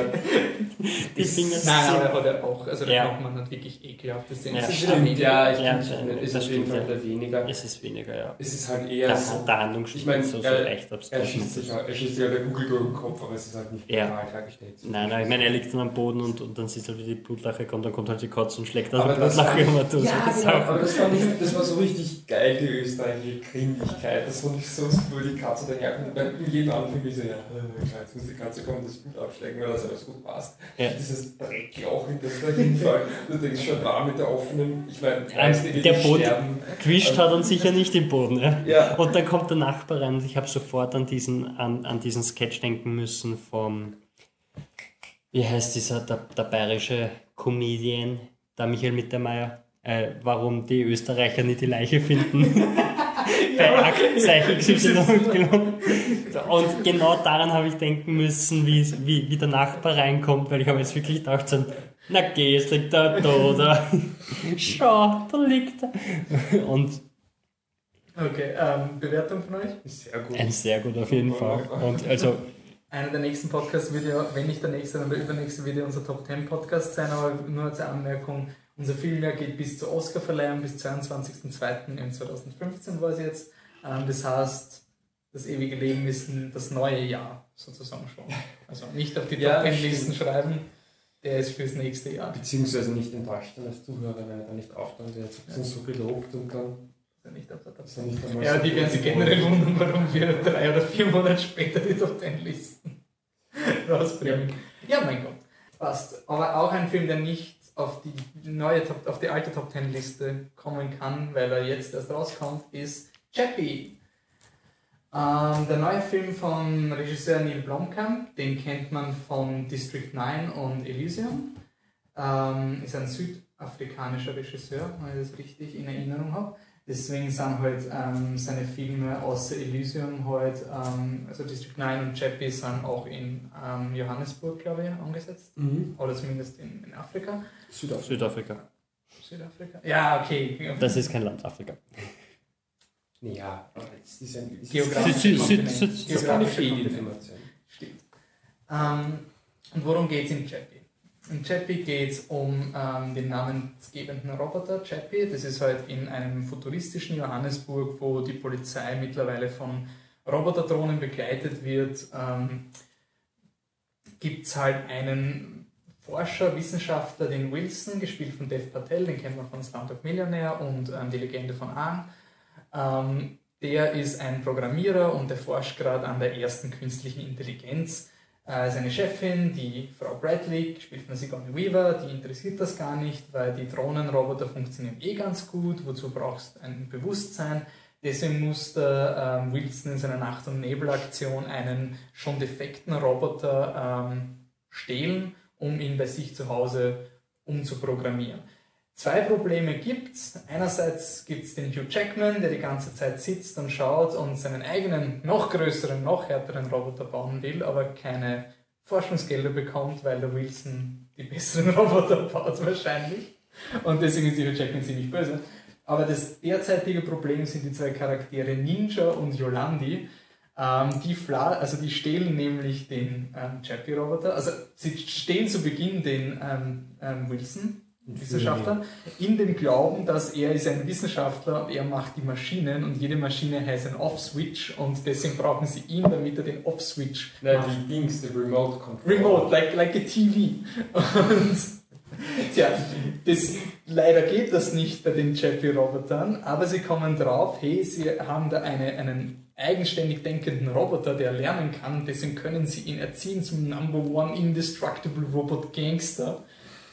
Ja, und deswegen ent- beginnt dann so ein perverses Familiendrama zwischen eben dem Chappie, dem Hauptdarsteller, gesprochen von Shalto Copley, das ist der Hauptdarsteller von District Ist es, 9. sorry, nur ganz kurz, ist es nur gesprochen von ihm oder, oder war es auch Motion Capture von Ich ihm? habe es leider nicht gesehen. Ich habe keine Ahnung. Okay, gut, weil das hat mich interessiert, weil ich habe auch nur irgendwo gelesen, ist spoken by und ich war mir nicht sicher, aber bin noch nicht dazu gekommen. Okay. Leider, leider nicht recherchiert. Schlecht. Äh, Shalto Copley, Hauptdarsteller von District 9 und der Bösewicht in Elysium, also ein Blomkamp-Schauspieler. Der ist der Chappie, der ähm, Wilson, also sein ähm, Erfinder ist mehr oder weniger dieser rationale, ethisch korrekte, du darfst nicht töten, so in die Richtung. Der Ninja ist der autoritäre Vater, der heute halt den Robot Gangster haben will und die Yolandi ist, ähm, die will einfach nur, dass... Die Mutterfigur, einfach eine. Ja, die, dass, dass er das macht, was er will, das ist irgendwie so ähm, die Idee dahinter. Ähm, man sollte dazu sagen, Ninja und Yolandi sind, ähm, also sie spielen sich selber, schätze ich mal, weil sie haben die gleichen Namen wie ihre Bandpersönlichkeiten. Ich weiß nicht, ob das, ich glaube, er heißt nicht Ninja im echten Leben. Der Ninja heißt nicht wirklich Ninja, nein, er hat einen echten Namen. Okay. Aber die Stage-Persönlichkeit ist Ninja, oder? Ja, also ja. Yolandi und Ninja. Ähm, also die sind von der Band Die Antwort, äh, auch eine südafrikanische Band. Ja. Ähm, ja, und ich habe es interessant gefunden, weil man nach dem Film habe ich mir die Trailer angeschaut, weil der, der Film hat einen sehr eigenartigen Ton und eine sehr eigenartige Identität. Und die Antwort, das war eine dieser Bands, die ich zufälligerweise gekannt habe, bevor ich den Film gesehen habe. Normalerweise ist das bei mir eher selten. Und ihre Musikvideos sind ungefähr so, wie ich mich bei Chappie fühle, wo ich einfach gar nicht mehr weiß, ob das jetzt Satire ist, ob das jetzt Meta ist, mhm. ob das ironisch ist, ob es Sellout ist oder ein absichtliches Kommentar über Sellouts. Also sie geben dir irgendwie das Gefühl, dass, dass du nicht ganz genau weißt, dass es so einfach ist. Es ist nicht einfach so, ah, sie sind einfach Meta, sondern manchmal bist du nicht sicher und das hat sich bei mir im Film geäußert durch die Art, wie sie die Waffen gehalten haben. Also sie haben die Waffen so schräg gehalten, dass ich die ganze Zeit in diese Simpsons-Folge gedacht habe, so, hey Chief, kann ich meine Waffe schräg halten, das sieht so cool aus. Aber nicht nur das, sie drehen die Waffe schon so schräg, dass das Visier schon unten ist. Also es ist schon, es ist ein 100-Grad-Winkel, wenn nicht mehr. Und es ist aber nicht so, dass der Film darauf besteht. Also der Film ist nicht mit der Kamera und die Charaktere sagen nicht so, oh, du hältst die Waffe voll falsch, nein, ich bin Gangster, bin cool, sondern sie machen es einfach und das war für mich irgendwie das, was mir beim Film so instant gewonnen hat. Aber ja. dieses, okay, passt, ja, dann, dann halten wir die Waffen halt so und sind halt Gangster und es wirkt, dabei. So, es wirkt einfach so, als hätten sie die zwei wirklich einfach auslassen. Also, also die Jolandi und, und also ja, die ja. Antwort, oder wie man es wirklich ausspricht, weiß ich nicht. Ähm, es sind halt wirklich so, wenn du die Musikvideos anschaust, die Settings, die sie teilweise haben, sind genauso wie diese diese Fabrik und ich habe diese Fabrik einfach so cool gefunden mit den Graffiti. Also du meinst diese verlassene, ja, genau, verlassene wo der aufwachst. Genau. Ähm, es wirkt einfach wirklich so, als hätten, als hätten sie einfach einen Monat Zeit gehabt, das alles so herzurichten, wie sie wollen und dann haben sie dort gefilmt. Und lauter solche Sachen und, und das habe ich ultra sympathisch gefunden einfach nur und anscheinend viele Leute nicht. Ja, also da, da, da hat der Michi jetzt den, den Prognose-Oscar bekommen, weil er schon relativ bald gesagt hat, dass wir zwar sehr enthusiastisch bei Chappie sein werden, also, aber die generelle Meinung jetzt nicht so positiv ist. Und naja, also Stand 6.3. nach 94 Kritiken ist Chappie auf Rotten Tomatoes auf 31 Prozent. So richtig, richtig, richtig. Richtig schlimm. Also das ist wirklich schon ähm, Fifty Shades of Grey hat 24 Prozent als Referenz. Mhm. Ähm, Gut, aber Eh, nein. Es ist ja Nur, unsere Meinung. Ist eh unsere Meinung. Im, im Podcast. Aber ich, ich habe es wirklich interessant gefunden, weil ähm, der Blumkamp ist eben nach District 9 mit, also District 9 war ja ein Wahnsinnsphänomen, der war ja wirklich auch einer der wenigen Science-Fiction-Filme, die fürs Drehbuch nominiert worden sind bei den Oscars. Mhm. In dem gleichen Jahr aber, aber dann nicht fürs Drehbuch nominiert worden ist. so, nein, also, also für mich war District 9 so in dem Jahr wirklich der gescheite Avatar sozusagen. Also eine ähnliche Geschichte über Rassen unter, also zwei Völker, die sich nicht verstehen und einen Charakter, der dann Teil dieses anderen Volkes wird nur viel besser und viel emotionaler mhm. und cooler. Und Chappie, ich weiß nicht, ich finde den Film echt cool. Also ich, ja. ich verstehe, dass er Probleme hat. Er hat wirklich Dinge, zwar die... massiv, ja, muss man ganz ehrlich Ja, also ich finde Hugh Jackman völlig unnötig im Film und er ja. hat mich wirklich aufgeregt, weil er einfach so Standard war. Er ist halt wirklich dieser Bösewicht und er bedroht den Dev Patel am Arbeitsplatz mit einer, mit einer Pistole und so macht er zum Spaß. Haha, Leute, weil alle schauen ihn schon an, weil er eine Pistole am Arbeitsplatz gezückt hat und so, ja, war ja nur eine, Pla war ja nicht geladen, nicht einmal Plastikpistole, sondern war nicht geladen. Also wenn du das am Arbeitsplatz machst, ja. echt gern wissen. Schon, schon allein, dass ein Ingenieur von Robotern mit einer Waffe konstant um und umläuft, ist, ist schon relativ fragwürdig. Ähm, es sind auch so Sachen wie, ich meine, er, er einfach vor, Entschuldigung, kann ich einen Roboter haben, um was auszuprobieren, künstliche Intelligenz? Und die Antwort ist, tut mir leid, wir machen Waffen, wir haben kein Interesse daran, eine künstliche Intelligenz zu, ähm, zu erzeugen. Ja, und ich denke mir nur, wisst ihr, wisst ihr, wie viel Geld ihr einfach nur verdienen würdet damit? Ihr bräuchtet jetzt keine Waffen. Ja, es ist das es, es, es Avatar-Syndrom. ist wirklich dieses, dieses nein, wir, wir wollen kein Geld, bitte, nein, mach das nicht, hör Mhm. auf. Und, und ja, ich meine, ein großes Problem, was ich mit dem Film habe, ist einfach, dass es anscheinend wirklich eins zu eins die Struktur und der Aufbau von, von District 9 ist. Du meinst jetzt so mit, mit Flashback dann davor, dass es Ach so, passiert ja, ja. und dann das und dann. Struktur meinst du? Ja, die, die reine Struktur und Das stimmt, ja, also sogar als End, Genau, und auch, ganz auch das, ordentlich. das, das Schlussgefühl mit dieses äh, ein bisschen scheiße, aber doch dieser Funken Hoffnung noch da und so weiter. Von dem her doch sehr, sehr, sehr. Das ist halt das, einer der Kritikpunkte, die ich an dem Film Mhm. habe, abgesehen. Und dass die, ich, diese Action-Sequenz war zwar gut gemacht, aber total unnötig. Dritten Akt jetzt. Ja, ja, genau, der, der dritte Tag, wo man groß werden muss und. und Das bam, war wirklich, bam. da war ich wirklich angefressen auf den Film. Da, da habe ich mir wirklich gedacht, du hast es nicht notwendig. Also Gut, das da- war für mich eigentlich ein Kompliment für den vorangegangenen Genau, Film, ja. dass mich eine Actionsequenz so aufgeregt hat. Weil es ist schon, weil ich, der Film hat für mich genug Qualitäten, dass ich über das hinwegschaue. Also Locker. Er hat auch dann die letzte, also wenn er mit dem Roboterkampf geendet hätte, dann wäre er wahrscheinlich auch empfehlenswert gewesen. So, Einfach weil es dieser Schlusseffekt ist. Genau, aber er macht dann die letzten 10 Minuten dann einfach irgendwas. Also so, oh, crazy und so. so das fühlen wir noch Ja. ein paar Konzepte ein, by the way, und jetzt machen wir noch das. Und irgendwie ist mir vorgekommen, als, als hätte der Film da mehr Spaß gehabt als beim Roboterkampf. Was wir übrigens sagen, die, der Hauptteil vom Film ist ja, dass der Chappie quasi erzogen wird. Ja. Also es ist quasi dieser äh, Kampf drum, äh, dass eben der, der Dev Patel-Charakter, der will halt in logischer Weise halt brav erziehen und er einigt sich halt mit den Gangstern irgendwie so auf so eine Art Sorgerechtsteil, äh, wo, ja, notgedrungen, klar, weil er entführt wurde, und wo er eben quasi immer wieder vorbeikommt und mit Chappie halt spielt und halt irgendwie seine, seine Ideale vermitteln, zu, zu vermitteln versucht. Er, will, hat eben auch kein Interesse daran, dass der Chappie generell halt äh, bekannt wird, weil das ja an sich schon ein illegaler Test war von ihm.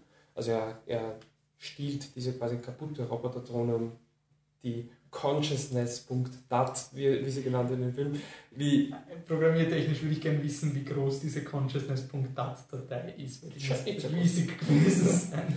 Ähm, und er, programm also er ladet halt diese Datei darauf und das ist eigentlich schon mal gar nicht legal, deswegen hat er auch Interesse daran, dass der Chappie halt so an einem Ort ist, wo das halt niemand merkt. Aber natürlich will er nicht, dass er mit den Gangster-Idealen aufwächst, was wiederum halt die Idee von, von der Yolandi und in erster Linie von, von Ninja ist. Und die, die meiste Zeit bring- verbringst du dich damit, dass eben äh, der, der Chappie halt langsam erwachsen wird, also er kriegt dieses Consciousness da eingelegt und dann ist er halt am Anfang noch wie ein Kleinkind, kann nicht reden, nichts und sie erziehen ihn halt, Aber weil er ein etabliert, dass er so hochintelligenter Roboter ist, geht es halt, genau, geht es halt wahnsinnig schnell und von quasi von einem Moment auf den anderen geht es halt von ich habe überhaupt keinen Wortschatz auf ja, ich äh, kann Sachen programmieren. Ja, und ich kann Sachen programmieren, die kein Mensch je verstand, verstehen würde. Und die, die meiste wirklich dieses Erziehen und das ist einfach ja, der, die größte Stärke des Films und das ist auch so wichtig, dass das das Zentrum des Films ist und eben nicht diese Kämpfereien, die halt nicht so toll sind. Und man muss auch ganz klar sagen, also für mich persönlich eine der großen Stärken ist einfach, dass er irrsinnig, irrsinnig lustig ist. Also der, das war ist aber auch schon, Absicht, oder? Es war ja Natürlich, auch ja, gedacht natürlich. als, als Komödie Der mit einem, ja, ich sag eine Komödie Jahren mit gesagt, Robotern. Und ich war am Anfang, habe ich mich an das erinnert. Und dann war in dieses District 9-Feeling mit diesem Political Espionage und ich gedacht, okay, hat er jetzt so einen Kompromiss gemacht sozusagen? Hat, ich war irgendwie traurig, weil man dachte, ich hätte gerne diese Blomkamp-Komödie gesehen. Mhm. Und dann ist diese Komödie gekommen und ich war so froh. Einfach wirklich dieses, ja gut, die Komödie. Und deswegen vergebe ich ihm auch diese ganzen unnötigen Plot-Exposition, weil die sind ja nur da, damit er zu diesen Dingen kommt. genau, Also dieses Ganze mit Hugh Jackman und dem Dev Patel und warum er zu den Gangster kommt, es geht ja eher darum, dass er gern einen Roboter-Gangster haben will und dazu noch ihre geile Sozialkritik mit Computerspielen übt.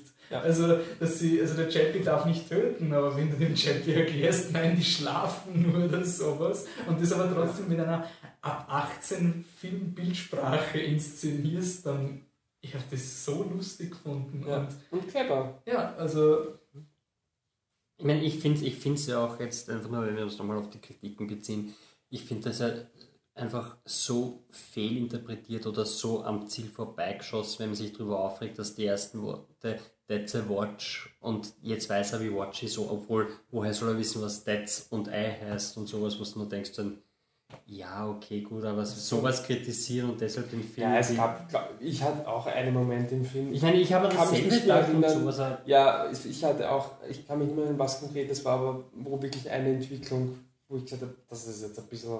Ich habe hab zum Beispiel auch überlegt, wo dieses, Szene. er weiß Aber- jetzt nicht, wo diese Consciousness herkommt oder sowas. Ja, Er hat zwei Speicherplätze, also wenn du beide rauskopierst, wird es wahrscheinlich da sein, ne? oder sowas. Aber ja. das sind halt Sachen, die nimmst du in Kauf. Ich fand es wirklich überhaupt nicht, nicht störend. Ich auch nicht, ne? Und wie gesagt, der Film hat nicht nur, dass er eben einen guten Humor hat, du hast auch die, also die Figuren, die, muss man schon sagen, wo der Humor herkommt, sind ja in erster Linie halt die Yolande und der Ninja im, im Zusammenspiel mit dem Chappie. Und auch noch den dritten Gangster, ich weiß nicht, wer den spielt. Also es gibt, also es sind nicht nur die beiden Gangster. Yankee, ähm, der Yankee oder America, gespielt von ähm, José oder Jose Pablo Cantillo. José. Nein, er hat, er hat keinen Accent. der- Nein, Jose bleibt Jose. José Pablo. Cantillo. Okay, und jedenfalls, wie die drei Gangster mit ihm umgehen, das erzeugt einfach den, den äh, Großteil des Humors. Und jetzt weiß ich nicht mehr. Ja, ich wollte sagen, dass die, also die Gangster eigentlich blöd sind. Also ist einfach so, sind dumm. Entschuldigung. Aber sie ist auch keine Beleidigung, sie sind einfach nicht sehr hell im Kopf. Und das wird von Anfang an etabliert und der Film macht sich aber trotzdem nie über die lustig, sondern wenn der halt sagt, wie du eben meint hast, man hält die Waffe halt im 100 Grad Winkel, dann macht man das halt so. Und das ist, finde ich einfach, das, warum der Film dann so auf eine sympathische Art und Weise lustig ist, wenn du, wenn der, der Chappie dann, also der Chappie will ihm keine Fliege was zu Leide tun und dann meint, er, meint der, der Ninja halt, ja, ich brauche Geld und wir müssen jetzt den, dir ein paar Autos stehlen, wie vermitteln Aber wir das sind die dem- Autos vom Vater. vermitteln wir das dem Chappie, wir sagen ihm, dass er halt, dass das die, die Autos vom Vater sind und dann läuft der Chappie herum und sagt, you stole daddy's car, you stole daddy's car. Und dann, äh, ich finde ihn wirklich lustig und so sympathisch. Also ich finde alle Figuren, selbst die Gangster eben wirklich sympathisch. Der Dev Patel ist man dann noch am wurstigsten. Ja. Aber, Aber es ist halt genau die das, anderen was vier ich- sind was ich wirklich sage vom sympathisch. Marketing. Ich finde, du, du merkst bei den Trailern voll, dass sie nicht auf die Stärke vom Film promotet haben, weil die Gangster sind nicht im Trailer zu sehen. Ja. Es wird ja nicht mal gezeigt, dass sie ihn ausbilden Ja. oder Ja. es schaut so aus, als würde der Dev Patel den Chappie erziehen und der Hugh Jackman ist der Böse. Und Und du hast es sogar so also, äh, selbst erlebt, dass du bei der Kritik eben Bilder gesucht hast und dir schwer getan hast, Bilder zu finden mit der Yolandi, Ja. weil es einfach nicht so äh, Aber- promotet wird. Das ist schade. Ich habe mir gestern nochmal einfach zur Sicherheit endlich Elysium angeschaut, weil ich wissen wollte, weil der Film hat mehr auf Rotten Tomatoes und das war halt eben dieser, ja, es ist nicht District 9, aber er hat halt laute Action. Und jeder, der von Elysium enttäuscht ist und jetzt deswegen nicht Chappie schaut, bitte schaut Chappie, weil Elysium ist wirklich ein fader Standard-Actionfilm, der ausschaut wie District 9. Elysium hat nichts. Elysium hat wirklich District 9 nochmal light und ein bisschen schlechter und sehr viel schlechter und keine Charaktere und platte Sozialkritik und eine, eine dritte Aktlösung, die so intelligent ist wie In Time. Und Chappie ist einfach, er ist eingepackt in diesem District 9, so wie man es vermarktet und hat ein bisschen seine clunky Ende, also Endkampf und Anfangs-Exposition, die keinen Sinn macht. Aber das ist nicht der Film. Also der Film ist einfach wirklich cool und sehr lustig. Und ich bin neugierig, wie die Rückmeldungen generell so sein werden. Aber ich habe schon ein bisschen Angst, dass er auch beim Publikum, den schaut, jetzt nicht so gut ankommen wird. Und das glaube ich auch. Man muss auch sagen, was, glaube ich, dem Film auch ein bisschen schadet, ist, glaube ich, was halt generell einem Film schadet, äh, bei, der, bei der Meinung ähm, von einem Massenpublikum, ist, dass am Anfang relativ schwer zum Lesen ist. Du weißt nicht, lang nicht, was ist die Stimmung vom Film. Also wie du irgendwann hast am Anfang gesagt, voll ernst und dann hast du Dinge, wo du denkst, okay, aber ich meine, ich habe das Beispiel genommen mit, mit der Consciousness.dat, wo der Film einfach, oder auch die ganze Szene, er sitzt eben Dev Patel in seinem Büro und entwirft eben diese, diese Consciousness-Datei und dann testet er die halt einmal und dann so 99 Prozent. Ah, das finde ich also, also so übertriebene Klischee-Szenen, die aber halt äh, auch ein bisschen zum Humor des Films können. Das ist einfach halt nicht das, worum es geht im Film, dass er da jetzt die Consciousness.dat seriös und realistisch entwirft. Aber am Aber Anfang ich finde es cool, dass es eine .dat-Datei ist. Ja. Ich finde es cool, dass er ja. im Linux ich finde find die Szene so, ich finde sie lustig, die Szene und super, aber was ich meine ist, dass halt am Anfang äh, mit diesem ähm, äh, Mockumentary-Stil hast du halt schon wieder dieses, ja, was da alles passiert ist und mhm. du bekommst im Kopf ja auch automatisch die District 9-Stimmung, die eine ganz, ganz andere ist. Und wenn du dann in diesem ernsten Modus drin bist, denkst du schon, das ist, also für einen kurzen Moment, was meint ihr jetzt ernst oder was geht eigentlich ab?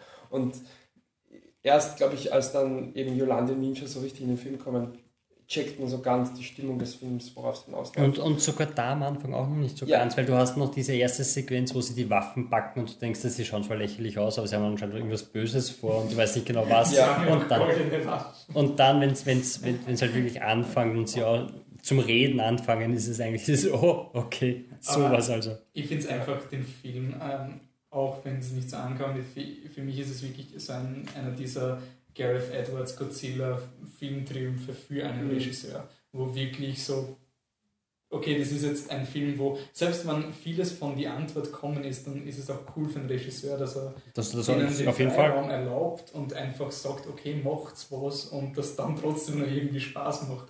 Also ich finde den Film wirklich super für den Blomkamp und ich freue mich auf das Alien-Ding, was er jetzt macht, weil nach District 9 äh, nach Elysium hätte ich mir gedacht, äh, okay, jetzt macht er wieder so einen Science-Fiction-Film und am Ende gibt es einen Mech-Suit, wo sie gegeneinander kämpfen. Also das wird es in Alien wahrscheinlich eh geben. Bei dem, bei, dem Backlash jetzt macht er dann wahrscheinlich eh nicht, dann nehmen sie es ihm wieder weg und sagen, nein, nein, nein, nein, nein. Schauen wir mal. Also ein Gag. Aber schnelles Rating noch? Sehr gut. Sehr gut. Sehr gut. Also ich würde sagen, über die Jahre wird der Neil Blomkamp noch viel Erfolg haben. Ja. Glaube ich auch, aber wenn die, wenn die Überleitung wortwörtlich ist, funktioniert das dann ja. Ja gut, also der Überraschungsfilm, das steht dann aber eh drin im Post und so, oder? Okay. Ähm, ist, ist über die Jahre, warum Resch äh, Überraschungsfilm, weil er kommt eigentlich erst am, am 20. März, also wahrscheinlich doch erhebliche Zeit, nachdem dieser Podcast online geht. Allerdings wird sich das alles ein bisschen überschneiden mit Top 10 Podcast und deswegen kam von mir die Befürchtung, dass über die Jahre ein kleiner Film, der wahrscheinlich nicht allzu lange im Kino laufen wird, nicht über die Jahre lang hinweg, ähm, dass der dann ein bisschen untergehen würde. Und das wäre mir persönlich sehr, sehr schade. Und deswegen gibt es sogar einen, einen Exklusivblick auf den Film. Äh, es ist ein, eine Dokumentation, Regie Nikolaus Geierhalter, wobei man dazu sagen muss, er hat das Buch geschrieben, gemeinsam mit dem Wolfgang Wiederhofer, und den will ich auf jeden Fall ganz klar titulieren, ein Film von Geierhalter und Wiederhofer. Wiederhofer war für Schnitt und Dramaturgien äh, zuständig, und wenn man den Film sieht, und auch die Presseunterlagen liest oder Interviews liest, ist einmal ganz klar, dass das ein Film von den beiden ist und äh, dass das nicht nur ein Film von Nikolaus Geierhalter ist. Und was ist die, was ist die, die Prämisse? Im Endeffekt, wenn man so möchte, ist es ein dreistündiger Film über zehn Jahre Arbeitslosigkeit. Ähm, angefangen hat das Ganze aber so, dass sie eigentlich nicht wirklich wussten, was, was, was passieren wird. Sie haben das über zehn Jahre lang hinweg gefilmt, angefangen 2004 in der Andal-Fabrik in Schrems im Waldviertel in Niederösterreich, schon ganz oben an der Grenze zu Tschechien. Und das ist so, dass das eben schon damals, da waren früher irgendwann mal vor vielen, vielen Jahren 250 Mitarbeiter angestellt und im Jahr 2004 waren es halt noch sechs, sieben und eben den Chef gab es. Und im Endeffekt war schon damals klar äh, für die Filmemacher auch, dass die äh, Andal-Fabrik schließen wird müssen. Und sie wollten eben quasi so äh, einfach mal das Filmen mal schauen, was daraus wird. Und sie, es wurde ihnen dann eben klar, dass sie äh, die Figuren, also die Protagonisten, Protagonistinnen weiter verfolgen möchten. Und das haben sie dann eben über zehn Jahre hinweg getan. In unregelmäßigen Abständen haben sie die besucht und äh, immer wieder Interviews mit ihnen geführt und hat gefragt, wie es momentan geht und äh, was sich so tut in ihrem Leben. Das mit den zehn Jahren über Arbeitslosigkeit war immer so polemisch formuliert. An sich ist es aber ein Film, wo sagen, das vorherrschende Thema ist einfach das Leben danach, das Weiterleben. Also du hast eben den, den Film, äh, also du eröffnest mehr oder weniger mit der Schließung der Fabrik und kurz davor sagen eigentlich schon alle, wie sehr sie an der Fabrik hängen, was das alles für sie bedeutet und du denkst, um Gottes Willen, du weißt ja schon, die Fabrik macht um Gottes Willen, wie soll es weitergehen? Ähm, so wie es halt ist im echten Leben, wenn was Schlimmes passiert, es geht halt weiter. Und der ganze Film ist halt so ein, was nicht, die Dark and Gritty Version von Boyhood. ja, irgendwie schon. Und es ist dann eben, du hast Charaktere, die immer wieder, also nicht Charaktere, Protagonistinnen, die immer wieder sagen, ja, es ist zum Aushalten und sie wünschen sich das gesund bleiben und ja, wird schon irgendwie gehen. Und es ist halt dieses ein doch sehr ja, deprimierende Stimmung oder eine sehr ruhige Stimmung, relativ weit unten, sage ich einmal, im Existenzminimum be bewegen sich die Figuren auch. Und nichtsdestotrotz hast du halt irgendwie immer einen irrsinnigen Optimismus bei den Figuren, ganz einfach, weil es auch gar nicht anders geht. Was willst du machen? Du hast jetzt zwei Kinder daheim und äh, bei dem, also das ist kein Job. Und äh, der Vater verdient vielleicht nicht genug. Und was willst du machen? Willst du eigentlich heulen Hut drauf? Das geht halt nicht wirklich. Ähm, also ich sage mal, solange man nicht den, den Ausweg Selbstmord wählt, dann geht das Leben halt einfach weiter. Und genau darum geht es in diesem Film. Und wie schon gesagt, er dauert halt drei Stunden. In drei Stunden besuchen sie diese sieben, sieben Protagonisten, glaube ich, sind es immer wieder und immer wieder. Und die Gespräche sind irrsinnig interessant und ja schon berührend auf eine Art und Weise, ähm, die schon auch darauf basiert, dass du sie halt jetzt einfach auch immer besser kennenlernst. Und das ist irrsinnig faszinierend, weil eigentlich die Protagonisten sagen selber eh auch immer, wenn er sie fragt, was ist passiert seither, na eigentlich nicht viel. Und es passiert eigentlich nicht viel im ganzen Film. Im Leben dieser Figuren passiert eigentlich nicht viel. Aber es ist halt wirklich so, für mich der Beweis, wenn du ähm, sieben Figuren, also sieben Personen hernimmst, die theoretisch uninteressanter nicht sein könnten, aber du schaust ganz genau drauf, ist einfach was Interessantes da. Und das liegt zum einen an der Art und Weise, wie die Interviews geführt werden, weil die Leute sind teilweise sehr, also selbst in der, im Presseheft steht es maulfaul und es stimmt wirklich, also manche sind sehr kamerascheu und du merkst, dass sie nicht wirklich so viel jetzt zum Erzählen haben und nicht so viel äh, Bock haben auf das Ganze. Und ähm, trotzdem führt eben, also die Gespräche hat Nikolaus Geier halt geführt, der führt die Gespräche einfach auf eine irrsinnig respektable Art und Weise. Und da musste ich auch ein bisschen so an, an Ulrich Seidel denken, weil es gibt wirklich, und das ist eben, ja, klar, Phrasen, mehr Phrase geht mehr, aber Geschichten, die halt, es gibt halt Geschichten, die das Leben spielt, wie man so schön sagt.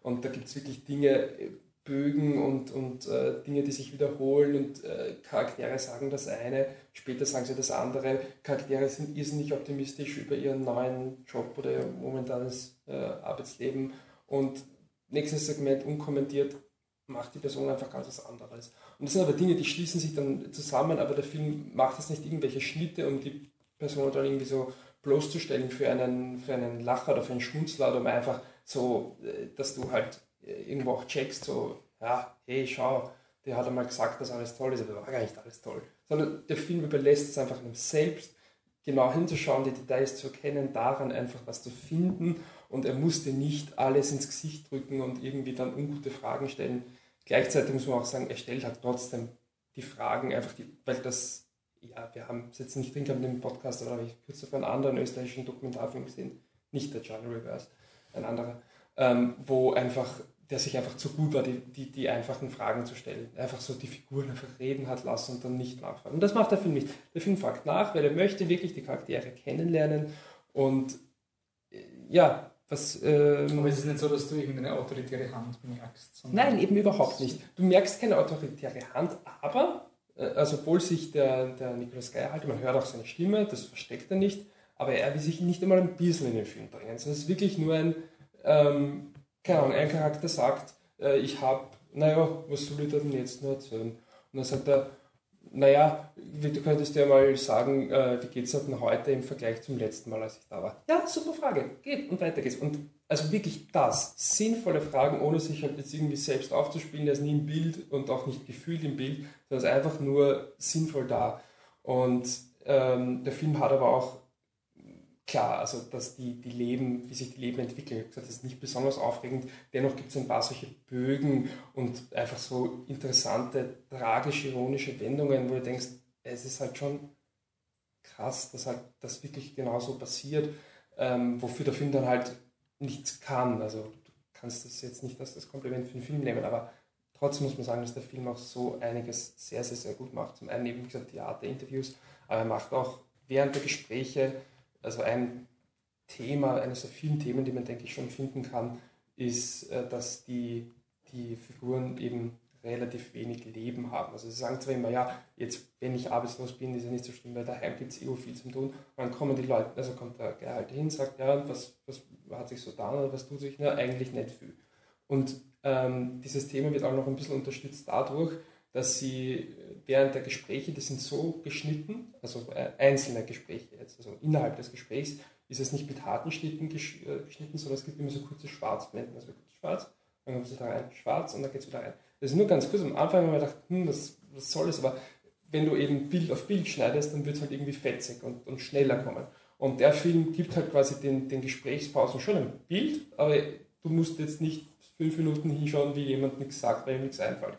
Äh, und dann gibt es auch noch eines, was, also ein, ein großer Pluspunkt ist auch die Kamera, das ist vielleicht nicht wahnsinnig aufregend, aber ich schätze auch, dass da viel in den Schnitt hineinkommt. Der Film versteht es halt irrsinnig gut, diese Bilder ähm, in, so in den Kontext zu setzen, dass du halt merkst, okay, es geht um Gespräche und alles klar, aber wow, cool, jetzt verstehe ich die Figur mehr. Es gibt zum Beispiel einen Mann, der, ich weiß nicht, es wird nicht genau also angesprochen und wäre auch irgendwie respektlos, das zu fragen, aber ich glaube, er hat eine leichte Form des Autismus und als der arbeitslos wird, eben nach der Schließung der anderen Fabrik, die erste Szene, die man mit ihm wieder sieht, äh, ist er zu Hause mit seiner Katze und er schneidet halt die Wurst und, und, und ähm, äh, gibt dir das zum Füttern. Und dann siehst du halt eine, eine totale, er steht da, füttert die Katze, schaut die Katze an, im Hintergrund läuft der Radio und es kommen irgendwelche Allerweltsthemen. Du merkst nicht so richtig, wie weit weg eigentlich alles andere ist. Also dass er halt wirklich offensichtlich auch schon so eine gewisse depressive Stimmung hat, dass er eben eigentlich von außen gar nichts mehr mitkriegt. Das sind solche Bilder, die der Film nicht gut macht.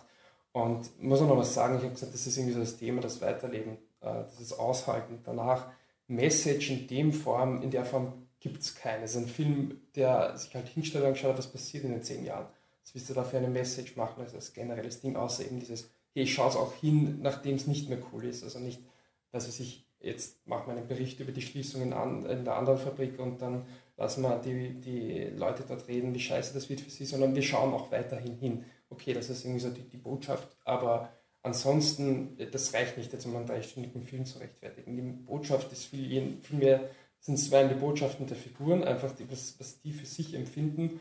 Und auch sonst, man kann mit dem Film halt irrsinnig viel machen. Man kann darüber philosophieren, über das Schicksal, über ja, Gott und die Welt im wahrsten Sinne des Wortes. Man kann aber auch sehr wohl politische Dinge reinbringen. Ich finde, du könntest auch das zum Anlass nehmen, um eine Sozialstudie über, über Langzeitarbeitslosigkeit oder gar nicht nur Arbeitslosigkeit, aber auch einfach die ganze Stimmung in dem Dorf. Die ganze Zeit ist es ein Thema, dass sie alle kein Geld haben, logisch, woher, dass sie alle am Existenzminimum sind, dass es ihnen relativ schlecht geht und dann gibt es ein Feuerwehrfest und man hat wirklich bis jetzt wieder nicht etabliert, dass es irgendwen in, in dieser Gegend finanziell gut geht und dann gibt es ein großes Feuerwehrfest und natürlich ist dort ausgelassene Stimmung und alle tanzen am Tisch und am nächsten Tag sitzen sie in der Feuerwehr und sehen das doch respektabel viele Geld. Also irgendwo muss es dann, also wirklich witzig, wie dieses quasi diese Existenzminimum sich dann alle treffen bei diesem äh, Feuerwehrfest und dort eigentlich alles Angesparte dann in sowas vermeintlich Banales reinhauen. Und, aber das ist halt etwas, was ich persönlich mitgenommen habe. Und ich glaube, so kann wirklich jeder von dem Film etwas mitnehmen, was halt für ihn interessant ist dran. Und der Film gibt halt nicht, ist nicht viel. Ist ein dreistündiger Dokumentarfilm, bei dem ich am Ende ich will nicht sagen, dass ich traurig war, dass er aus ist, weil es war irgendwie offensichtlich, weil er wurde wirklich bis September 2014 gedreht, also bis ähm, fast, äh, also bis Herbst vergangenen Jahres, also er ist auch wirklich bis zur Gegenwart sozusagen da und dann ist auch irgendwie klar, dass er ja, durch dann auch irgendwann einmal enden muss. Aber ich habe mir nach drei Stunden gedacht, okay, wäre jetzt auch kein Problem, wenn es noch weitergeht. Und ähm, ja, dann spreche ich den Elefanten im Raum an. Es ist für mich ein Exzellent 5 von 5. Ist schade, ist halt schon Nachtrag, denn ist völlig egal. Ich weiß, ein dreistündiger Dokumentarfilm quasi übers Leben.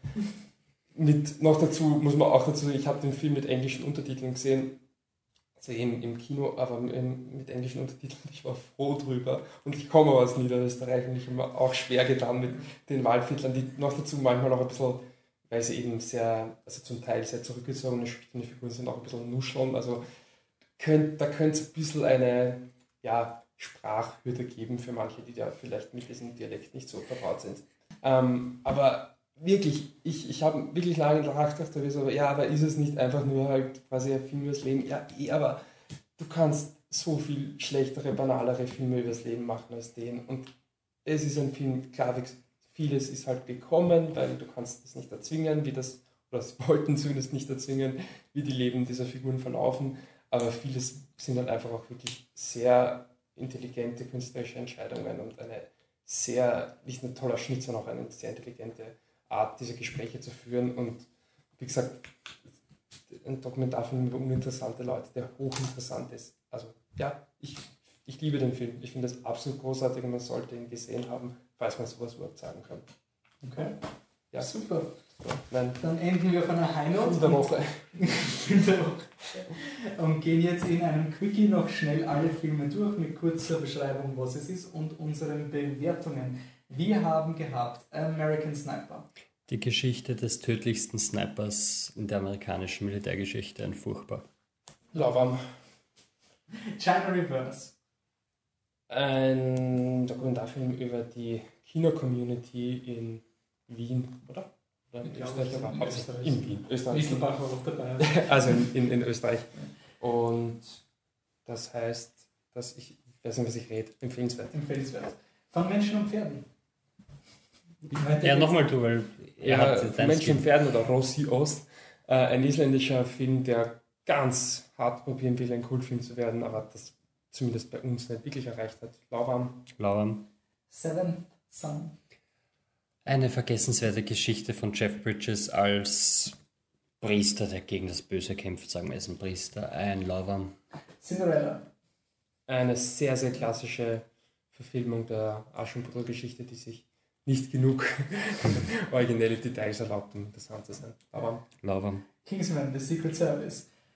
Ein Film, der James Bond, Agent Cody Banks und ähm, Kickers irgendwie mischt und trotz energischer Diskussionen ein empfehlenswert für mich ist.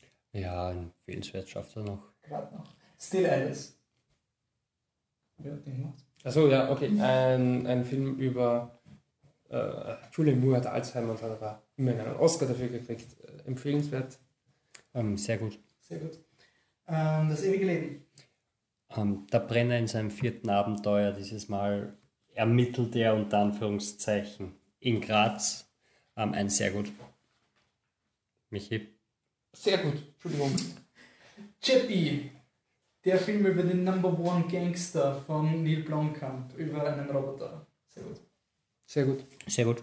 Und über die Jahre ein dreistündiger Dokumentarfilm, mit dem ich bei Urlaub geredet habe und für mich ein Exzellent.